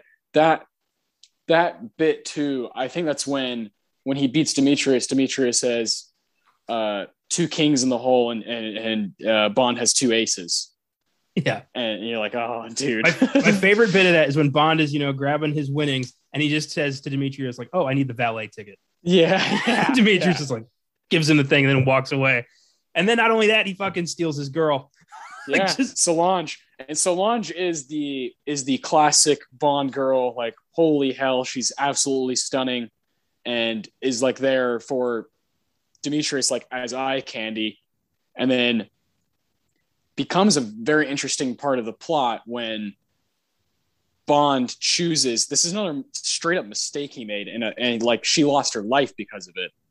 He leaves her, you know, gets the room service, gets the champagne, and says it's for one, and then leaves the room so he can go take care of business in Miami. Uh, that bit is brutality, and that's classic Bond just being like, "Oh, females are disposable." I think it's said in the movie at one point by uh, by Vesper. She's like, "Women are or females or women." She says is like disposable pleasure to you. Yeah, you see women as disposable pleasures rather than meaningful pursuits. Yeah, and that's yeah. like, dude, that's that is classic Bond, just being like a total fucking prick. But, but but like, he, but he, he kind of, he, he, he fucking changes at one point in this movie and like really thinks about, I think I want to be with this woman forever. You know, she really accepts me uh, in and out. And I, I don't know. I just, I, I, I love that. I love fucking with like the tropes, the, the stuff yeah. that we know Bond to be, and then changing him, you know, that, that transformation is, is huge. Well, and also this seems like, I think the first movie to really draw attention to that, to the to the collateral damage he leaves in his wake, the decisions he makes. You know, killing Demetrius in Miami means that, like M said, Solange was the only one left they could question, and they just they tortured her. This is Bond's fault, and none of the other films really go there. You know, Bond's the hero, and that's never like made into question. That's never questioned. Whereas in this one, he's constantly, you, you know, you're kind of wondering like, did he make the right call with this? And most of the time, no, he didn't, because this is his first mission as a double O. He doesn't really know what he's doing. Yeah. He's making it up as he goes along. I mean, you know, like when um, they establish cover for him and Vesper when he's, you know, supposed to be Mr. Beach or whatever it is. And he just throws that away and says, like, you find the reservation under bond. Like it's arrogance. And it shows Chiffre that this guy, you know, thinks he can win. And that's not, you know, that was not smart. No. Just, yeah. I love that when when uh Chiffre is like Mr. Beach or is that Bond? Yeah, like oh so good. So fucking conniving. I love it. I also love going back to Demetrius. The, yeah. the fact that it's, car, it's Demi- Demetrios, right? Not Demetrius. It's more it's with an O, right? Oh, yeah, Alex Is it- Yeah, he's Greek. Demetrios. Okay, yeah, yeah. My mistake. No, I, uh, I was saying I was saying Demetrius as well. Yeah. Oh. Fucking Texans. Yeah. well, the fact that he actually wins the 64 Aston Martin classic Bond car, the Goldfinger car, like so good. So great. Just to have that in the movie is so is awesome. Uh, yeah, yeah, that it's not just handed to him. It's like, no, I fucking took it from this bastard. Yeah. Yeah. he earned that car. Yeah. He didn't get it from Q Ugh. Branch. He won it playing cards against an asshole Yeah. Yeah. In the Bahamas. in the Bahamas. Uh, um, I also I don't know if you noticed this, but in the airport, um, fucking Richard Branson is going through airport security. okay. Okay. I, I I I meant to point that out earlier. And he's just like smiling, like putting his hands up. Yeah. I think it was like some of his planes ended up in the movie, so he was like, "Can I have a cameo?" And they're like, "Sure, unnecessary billionaire," and just let him go through airport security. Well, yeah, he ha- he has like his own island out there or, or something. He has like his own private island out there. Yeah. That man is too too rich, like way like. I don't think we all understand. Like we all think Richard Branson's rich, but the number we're thinking of, it's like ten times that. Yeah, and then more. Yeah. Yeah, Yeah. it's ridiculous. yeah. What he's able to do. I mean, he could like save countries. Yeah, and he just just just I'm just gonna I'm just gonna fuck around. yeah. But honestly, like if I had, you know, three hundred billion dollars, probably fuck around too. I mean, oh yeah, I would fuck around a little bit at least. Yeah. I'd like to think I'd save countries, but I don't know. Seems like a lot of work, right? Yeah. Oh boy. I hope one day I get to find out. yeah, yeah, I, yeah. I, I doubt it. You know, I think I think that guy is uh, unattainable. You know, you know, just like Bond is an unattainable type character. He's an unattainable, unattainable type rich, type wealthy person in real life. Yeah, I don't know how to start an airline. no, neither, neither do I. I don't know where I go to buy islands. Yeah, Yeah, I what the I um I do love the I, the uh the the car fight between Carlos and Bond. Totally Oh. inspired by Raiders of the Lost Ark. a hundred percent. Yeah, Very exciting. Uh, God, where do we go from there? Um I don't, I don't even know. I mean, I, so after after Carlos gets just destroyed by his by by the, by the bomb, which is just a yeah wonderful, and and Bond is just smiling at him. Gotcha. that's that's that side of Bond that yeah I want to see that. I want to see that kind of like nasty, conniving side of him where he's like I'm gonna like not only fuck this guy's day up, but I'm gonna like kill him in the worst way, worst way possible. I guess what's right what's right after that? That's when he that's when he goes back and finds that Solange is dead, yeah, has been and then tortured. M puts the chip in his arm and tells him Yes. like you're going to go to Montenegro and to Casino Royale and you're going to beat Chiffre and bring him in yeah. because you're the best player in the in the agency. Like, of course, That's what she's she well, she's like, I love that because she's like uh that's what I hear, you know, like from the other that's what everybody says in the agency that you're the best player. I want to see the prequel movie where he's just beating the shit out of everybody in cards. everybody in the agency, he's just fucking lining them up and tearing them all to pieces. I want to see that movie. I read this book series in uh, middle school. It was a young James Bond, and it was about Bond's college days when he was at Eton College for boys. It was about Oh. five books long, and it was really, really good. I remember just loving it. It was uh, let me see if I can remember. Silverfin, Blood Fever, Double or Die, Hurricane Gold, and By Royal Command. Those were the five books. Hell yeah. God, I things I memorized. The, the stuff that's in here that I wish I could get out to put in shit that matters.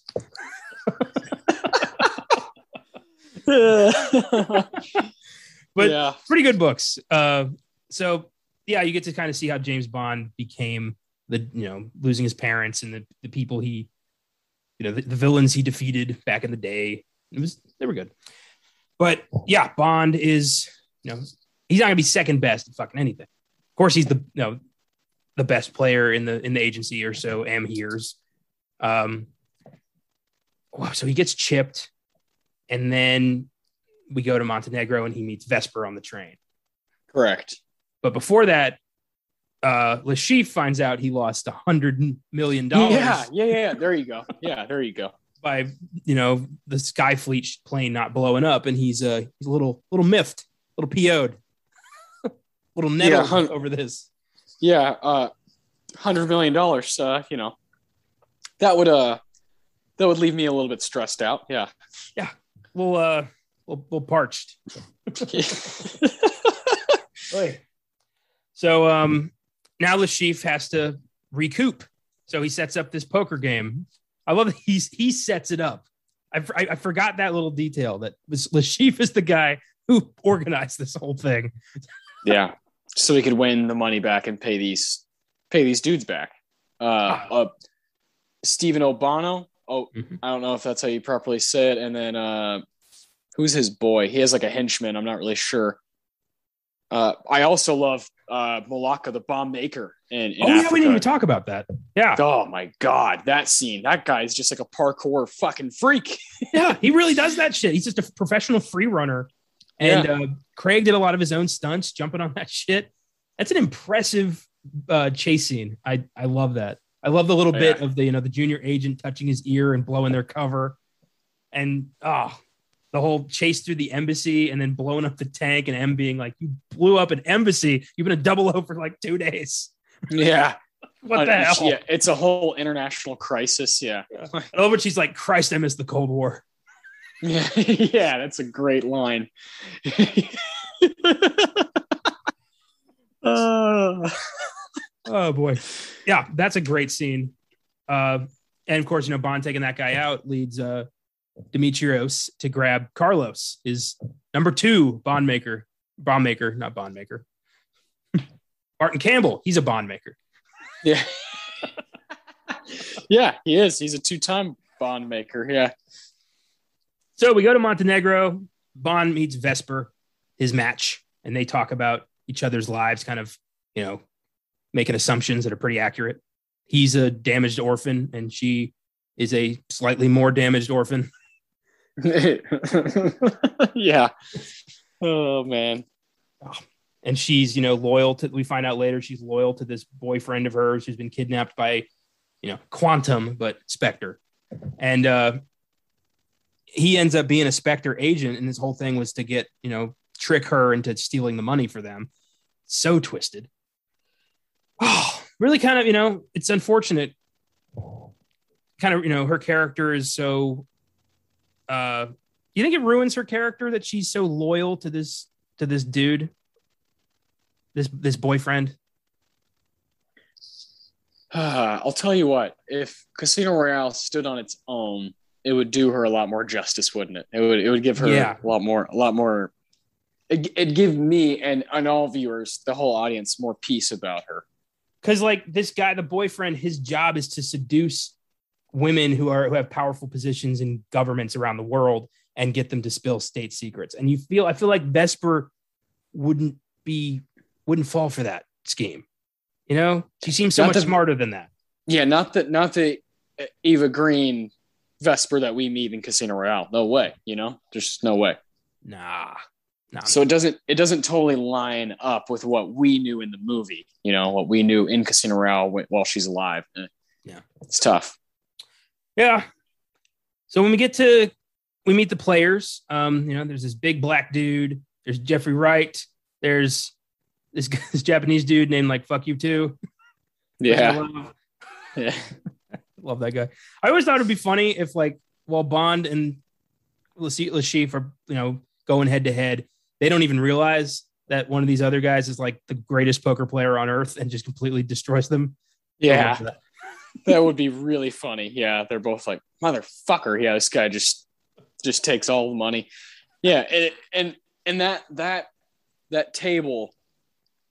Oof, what a table to be at. And the dealer. What a performance. I'm not quite sure who that is or what. That guy is unbelievable in this movie.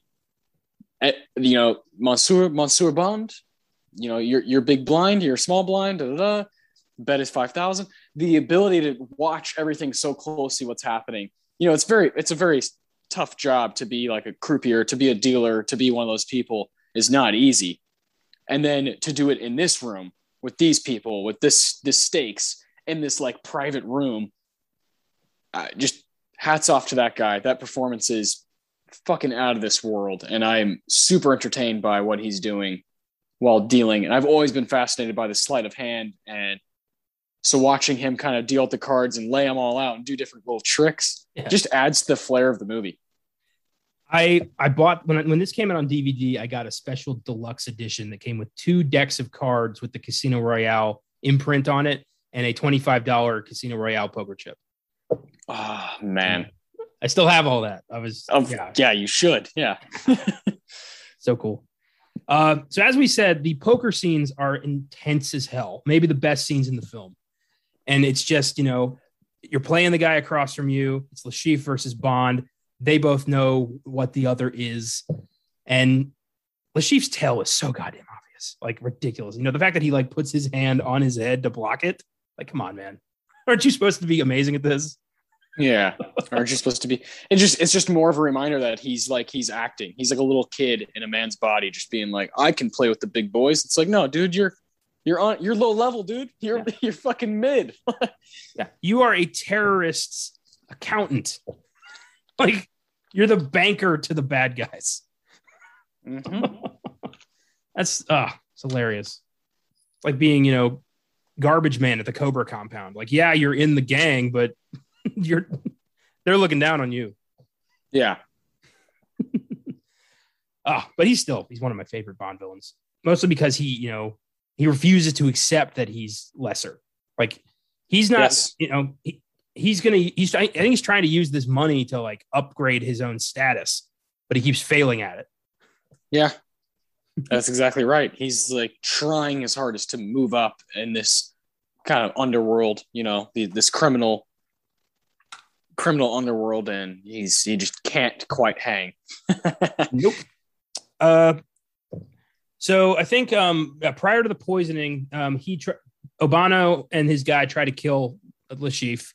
Bond interrupts them, fights them off. Vesper helps him kill them, and she has a complete break as she realizes exactly what this is, what she's in for. You know, she's been kind of giving Bond the business for being kind of a, you know, you're just a grunt. But then when the chips are down and he kills two people, she's like, holy shit, this is real. Like, you know, I just helped kill somebody. And I love that depiction of her just in the shower with her, you know, her dress still on, just crying because she can't cope with this. And Bond realizing she can't cope and trying his best to console her. It's a great human moment for both of them. Yeah, really, really, really touching type scene. I love, yeah, both with the clothes on in the shower, and he's like, "Are you cold?" And she's like, "Yes." And he kind of puts his hand around her, like, "I got you." And for a minute, a minute there, it's kind of almost like, uh, yes, like I'm, I'm attracted to her, of course, yes, all these things, but like in this moment, I have to kind of be older brother. I kind of have to like put all that shit to the side and like you said be be very human and read read the room. And she's clearly uncomfortable as hell with what just happened. And i i would be too. Good god what a crazy fight scene you know going down the stairs and these guys both meet their death, and he and not only do they meet their death, but Bond is like, I need to call Mathis and get these fucking bodies hidden, you know, and that's what happens. And they're like laughing about it afterwards when they see when the bodies are in the car. They're both like, well, I love that Like, immediately Jesus. after. I know it's fucked. Immediately after this, Bond goes to his bathroom and like you know pours himself a drink and composes. We've never in the history of the Bond franchise seen Bond deal with it before.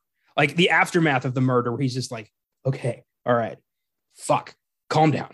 You know, we don't see that ever. But I love that we got to see Bond have a drink and settle down.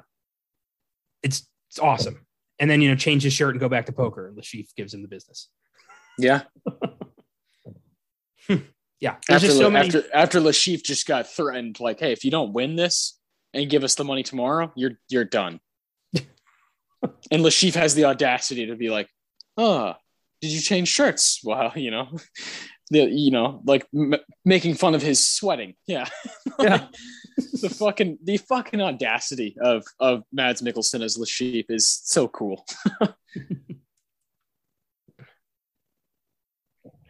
So I think that takes us to the poison, which Yeah. is such a great scene. Technically speaking, Le Chiffre's the only villain who ever actually killed Bond, be it briefly.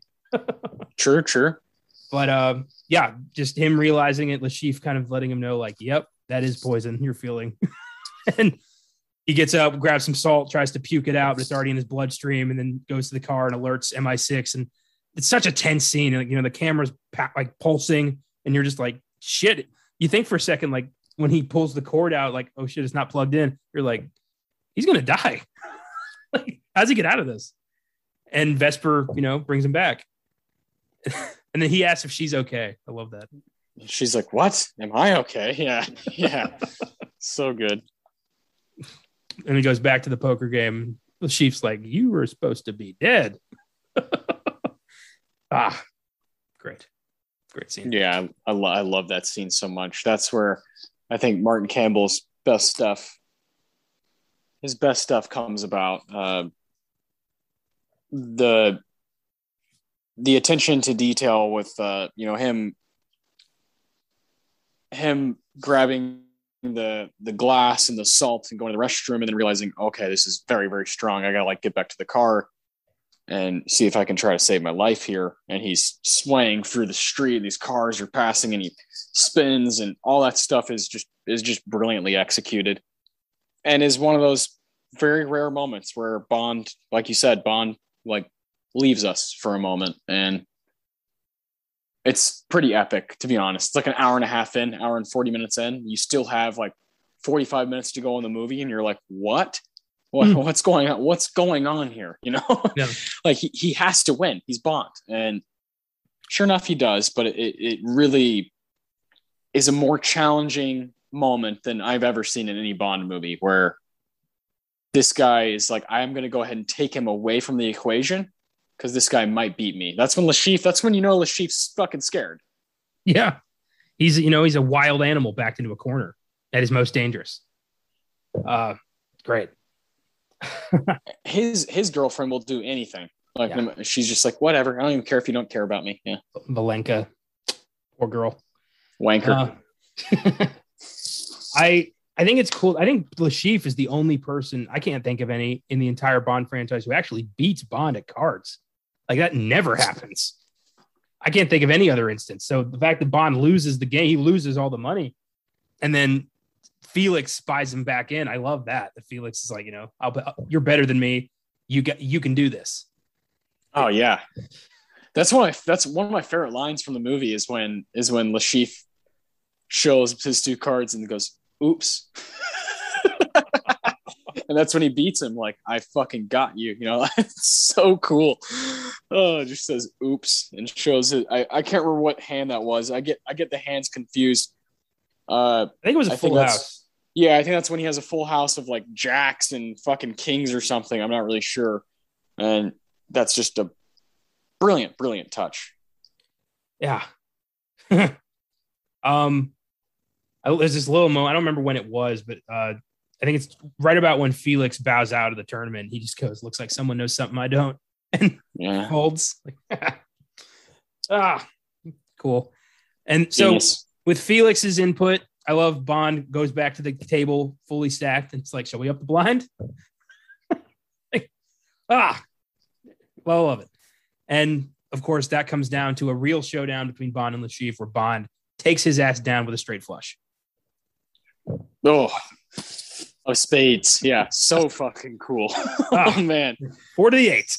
I remember the Yeah. fucking hand. I love this movie so much. Yeah, it's it's so badass that because you, you you can see Le Chiffre because he at one point earlier in the movie when he's playing on his like yacht and he calls out uh, that it's like a 17 uh, I- he he calls out the percentage of chance of this guy beating him of this guy having you know a, a hand that's better than his I have a two pair, and you have a 17.4% chance of making your straight. Correct. Yeah. I love that. And you can see him counting that out in his head while he's playing against Bond. And he's like, okay, there's only so many of these good cards on the table. What the fuck does this guy have? And it's the most rare thing you can get in a fucking in a fucking hold'em game. So it's just like, oh man, so so epic. It's so hard to believe that that this would actually get pulled off. That someone would actually have this hand, but he he fucking has it, man. And it is one of the most epic card scenes I've ever seen in any any movie, any gambling movie. Oh, it's perfect. Uh this so after that, Le Chiffre obviously is like, well, I'm not walking away. And kidnaps Vesper and we get that epic car crash with the uh the Aston Martin. I think it it, it broke the Guinness record for the most flips in a car stunt. Uh, which is great. And uh Bond gets captured and tortured with the rope to the nuts. be one of the hardest scenes to watch for any man on earth. Uh, and I love how Le Chiffre points out, like, I've never, he says, I've never understood all these elaborate torture devices. It's the simplest thing to cause a man more pain than he can possibly endure. Like, Christ, get chills. Yeah, and he's like, uh, it'll so much so that there will be a little left to resemble him being a man. Yeah.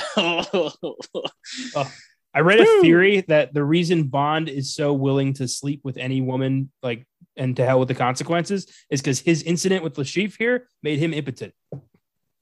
yeah, that's very, very possible. Like there will be no children. There is no, there is. I have no. I have nothing. Yeah. The Bond, yeah, no way. He got whacked in the nuts like five times. That he, no. I, I love that though. He's like, to the right, yes. he's like, he starts laughing and he's like, "You're a funny man." And he's like, "You know, I just think it's funny that you're gonna die because you're scratching my balls or whatever." Yeah. So- The whole world's so going to know that you died scratching my balls. Yeah, so brilliant.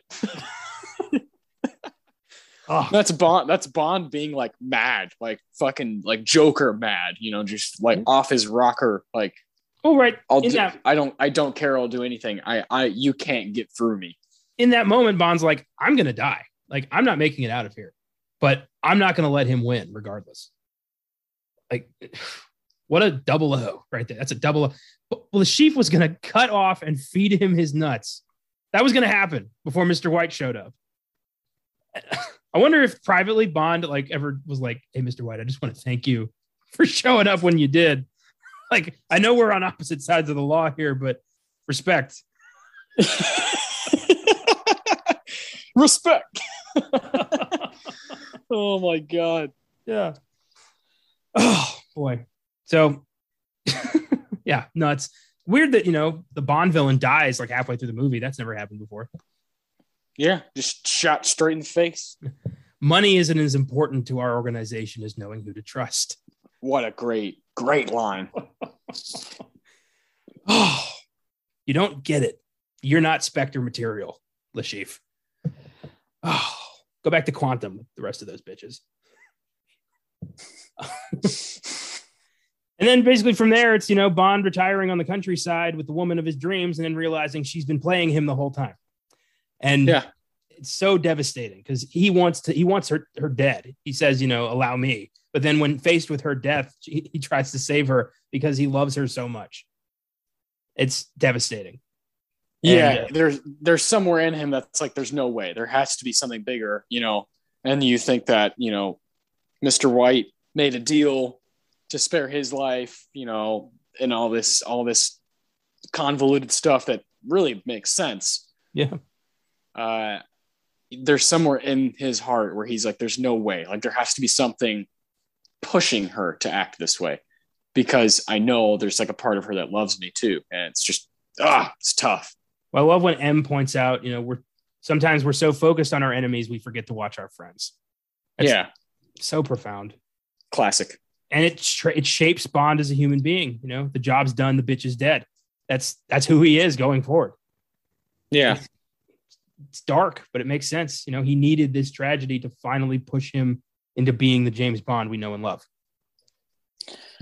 Oh man, I kind of liked ro- romantic James Bond though for a little bit there. Yeah. You know, He, he was gonna re- he was resigning. He was gonna just use this, you know, hundred million dollars to sail the world with Vesper. That was gonna be his life. Mm. Sad. very sad. Yeah, they went to Venice and we're just gonna hang out. Oh, Ah, Venice. Yeah. I always, tough. think, I always think of Last Crusade whenever Venice, him popping out of the sewer grate and just like, ah, Venice. Yeah. Um, couple here's some shout outs to couple Yeah. shout outs to Indiana Jones tonight. Yeah. I know. I'm gonna see if I can fit in a Temple of Doom before we're done here.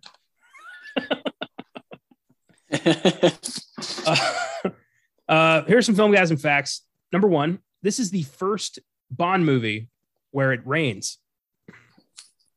What the hell? While he's I- driving. Yeah. I know, weird. Like, I've never paid attention to that, but yeah, apparently this is the first time in the entire Bond franchise that it rains. That's insane. Number two, this is the first James Bond movie where he failed all of his mission objectives. Le Chiffre died without revealing any information on his network. MI6's money was lost to the terrorist organization, and Vesper also died without revealing anything. They they don't learn a damn thing. This whole movie, it's completely fruitless. Hell yeah. I love fruitless movies that are just dark and fucking leave you just uh just crying.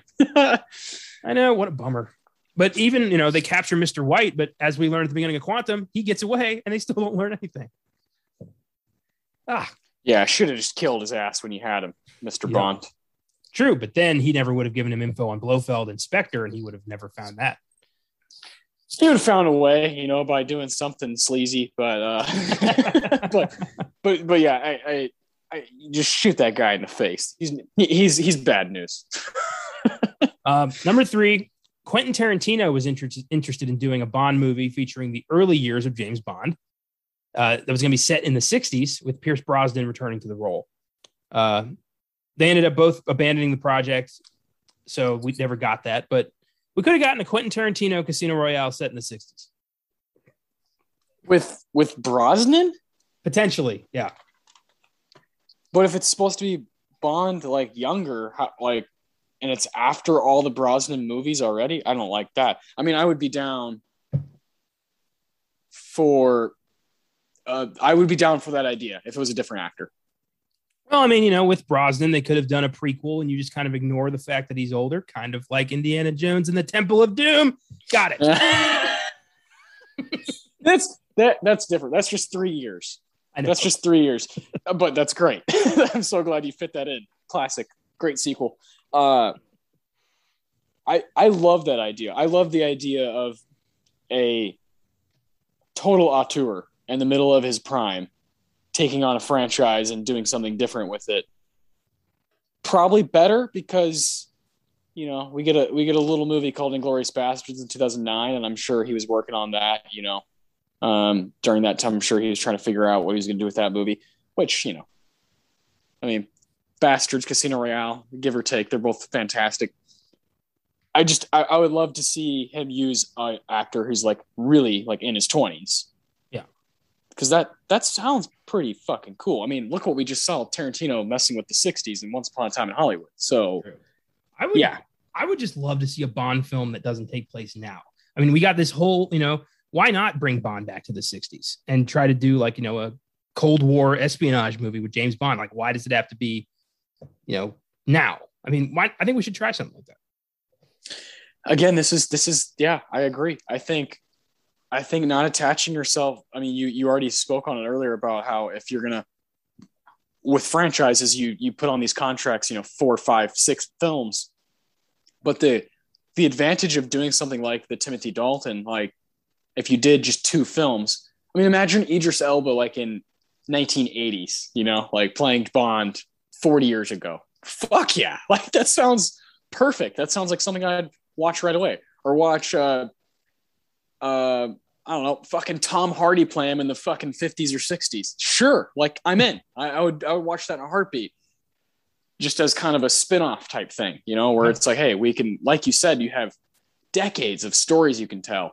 This character was made in what 1953 in Fleming. So let's use the past 70 years of of history and stories to just to just go there. But I don't know. I I'm also a bigger fan of pre like iPhone, pre all this all this technology. I think it's more interesting for like action movies to not and spy movies specifically to not have all these fucking gadgets that just yeah. tell you every fucking thing you need to know. I think there's yeah. a little bit more nuance. There's more nuance to a 60s or 70s spy type thriller. So I think you're right, man. That'd be really cool. Yeah, you're not wrong. I, I think there's there's potential here that I think is just not that's untapped. The Bond franchise, for some reason, has never faltered in their formula, and I think you know with now that Amazon owns it, you know owns MGM, and I think by default owns the Bond franchise. I think we're going to see some uh, some different shit in the next few decades. That would be that would be awesome. I mean, I'm I'm I'm kind of in no matter what they do. You know, I'll, always check out what's going on with Bond. Yeah. He's that kind of that kind of character, and I think you you have to give it up to to Daniel Craig for kind of molding it into what I know it to be. Because you know we're we were young, we were young when this one came out in Casino Royale, and so he's kind of been with us our entire lives uh, yeah. as Bond. So 15 years is more than half my life, and he's a he's a he's a big part of what I think when I think Bond. He he kind of is what I think. Yeah, me too for the most part. Uh, my final film, guys. In fact, I just love this. When Bond wins the the poker match, he he slides a large red chip to the dealer as a tip. That chip is worth five hundred thousand dollars. Yeah, and the dealer just says thank you. Yeah, he tips the guy five hundred grand. That's oh god, that's a that's a job to aspire to. Is you know poker poker dealer to the to the rich and famous because they're just going to casually tip you a big red chip. That's crazy. It's life changing money. In, yeah, insanity. Um, so I wanted to bring this up briefly. Technically speaking, Casino Royale is a remake. Uh, yeah. The book was loosely adapted in 1967 by a movie that was directed by like five different directors, one of whom is John Huston. Uh, 1967's Casino Royale is a parody starring David Niven, Woody Allen, Peter Sellers, and several other actors, all playing James Bond for some reason. This movie makes no sense the more I look into it. It sounds terrible. I don't intend to watch it. It was a huge bomb. And uh, yeah, I I just wanted to bring it up because it exists. I don't know why it exists, but it exists. Yeah, it's there. It's definitely there. And thank God it's not part of the proper canon, you know? Oh, God. There's the one that Connery did in the 80s too, where he remade Thunderball, Never Say Never Again. I have not yet seen that one either. Uh, no thanks. Yeah. It's not, you know, it's not the Broccoli's, Eon Productions. I don't give a shit. um, I give Casino Royale a 10 It's my favorite Bond movie. An argument can be made for it to be the best in the entire franchise. It rejuvenated the Bond series, launched Daniel Craig to superstardom. Great movie. Yeah, I, I also give it a 10. I've always had it as a nine. Just there's this this thing I've gotten over uh, after, especially after doing these shows and specifically doing Oscar Sunday and just kind of getting more confident talking about movies and why you love them. I've gotten over this thing that oh, a movie has to do something specific to be like perfect in my eyes. And I realized that no, there's it can come in many different ways. It uh, a movie that I see as perfect for me as a viewer, not for everybody, but for me as a viewer, it, it doesn't have to be uh, it doesn't have to conform to like my identity and be exactly for me to be a film that I love. And Casino Royale, there's not a lot of like spy thrillers that are in my upper echelon of movies that are like tens in my mind, but this is this one is it. I moved it moved it up from nine to a ten last night after watching it because I just confronted myself. Why why do you have to think that oh this movie uh, has to be a ten for me because it's more it's more for it's more Austin style. It's more for me. It's like no like just because it's a Bond film and a franchise film doesn't mean I can't call it a 10 and call Quantum of Solace like a six. It's okay to do that. It's okay to have those differing differing thoughts just because they're inside of something. And with that being said, you know, it really is one of the only, you know, I love the Lord of the Rings movies, but it's one of the only franchise films that I give that kind of respect to. It really is. I, I adore it so much. And watching it last night, I was just floored, completely floored by it. And I I don't own any of the Bond films because I'm like, oh, if I have one, I probably need to buy them all, and that's that's coming up on 25. but goddamn, I need to own Casino Royale just so I just so I know I can pop it in the the player no matter what happens because it's it's that good. I won 200 bucks in Vegas and decided to buy the James Bond Blu-ray collection with it. That's so, genius. Yeah. I played a little bit of cards, I gambled, and I got two hundred dollars, and I'm gonna spend it on some fucking badass shit. Yeah. Well, it was the Wheel of Fortune penny slots, but still. hey, next time say uh next time say blackjack. Yeah. I swear to God, I was playing cards. uh. uh, yeah, you know, in regards to you know what you said about the franchise, I mean, this is a film that this is a franchise that's 25 films strong. They're not all going to be tens. No.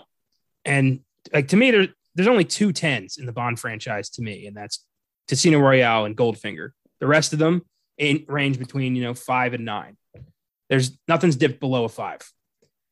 But I'm you know I wonder if No Time to Die is going to be a third ten. I think that would be amazing. Uh, I think that's a lot to aspire to, so I got to lower my expectations a bit. Time will but, tell. Yeah, time will tell. Oh, well, thanks for listening, everyone. This was really fun. Uh, next week, the cycle is once again interrupted, this time by Michael Myers himself. Next Friday is the long awaited release of Halloween Kills.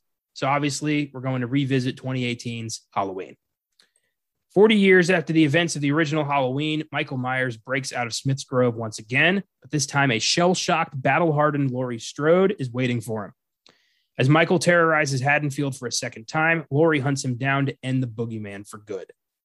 I love Halloween 2018, and it felt right to talk about it next week for Halloween Kills. You, you know, if this if, if Kills hadn't come out this October, we would have done Season of the Witch.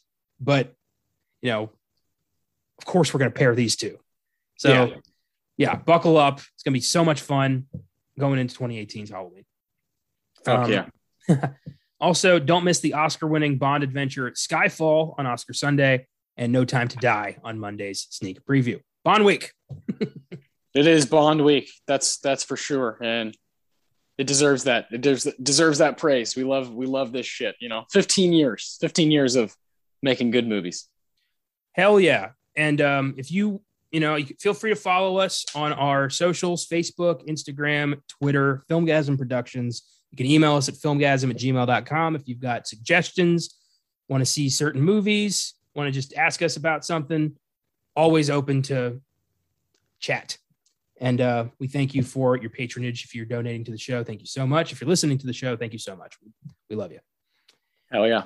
In the meantime, go have yourself a martini keep watching movies.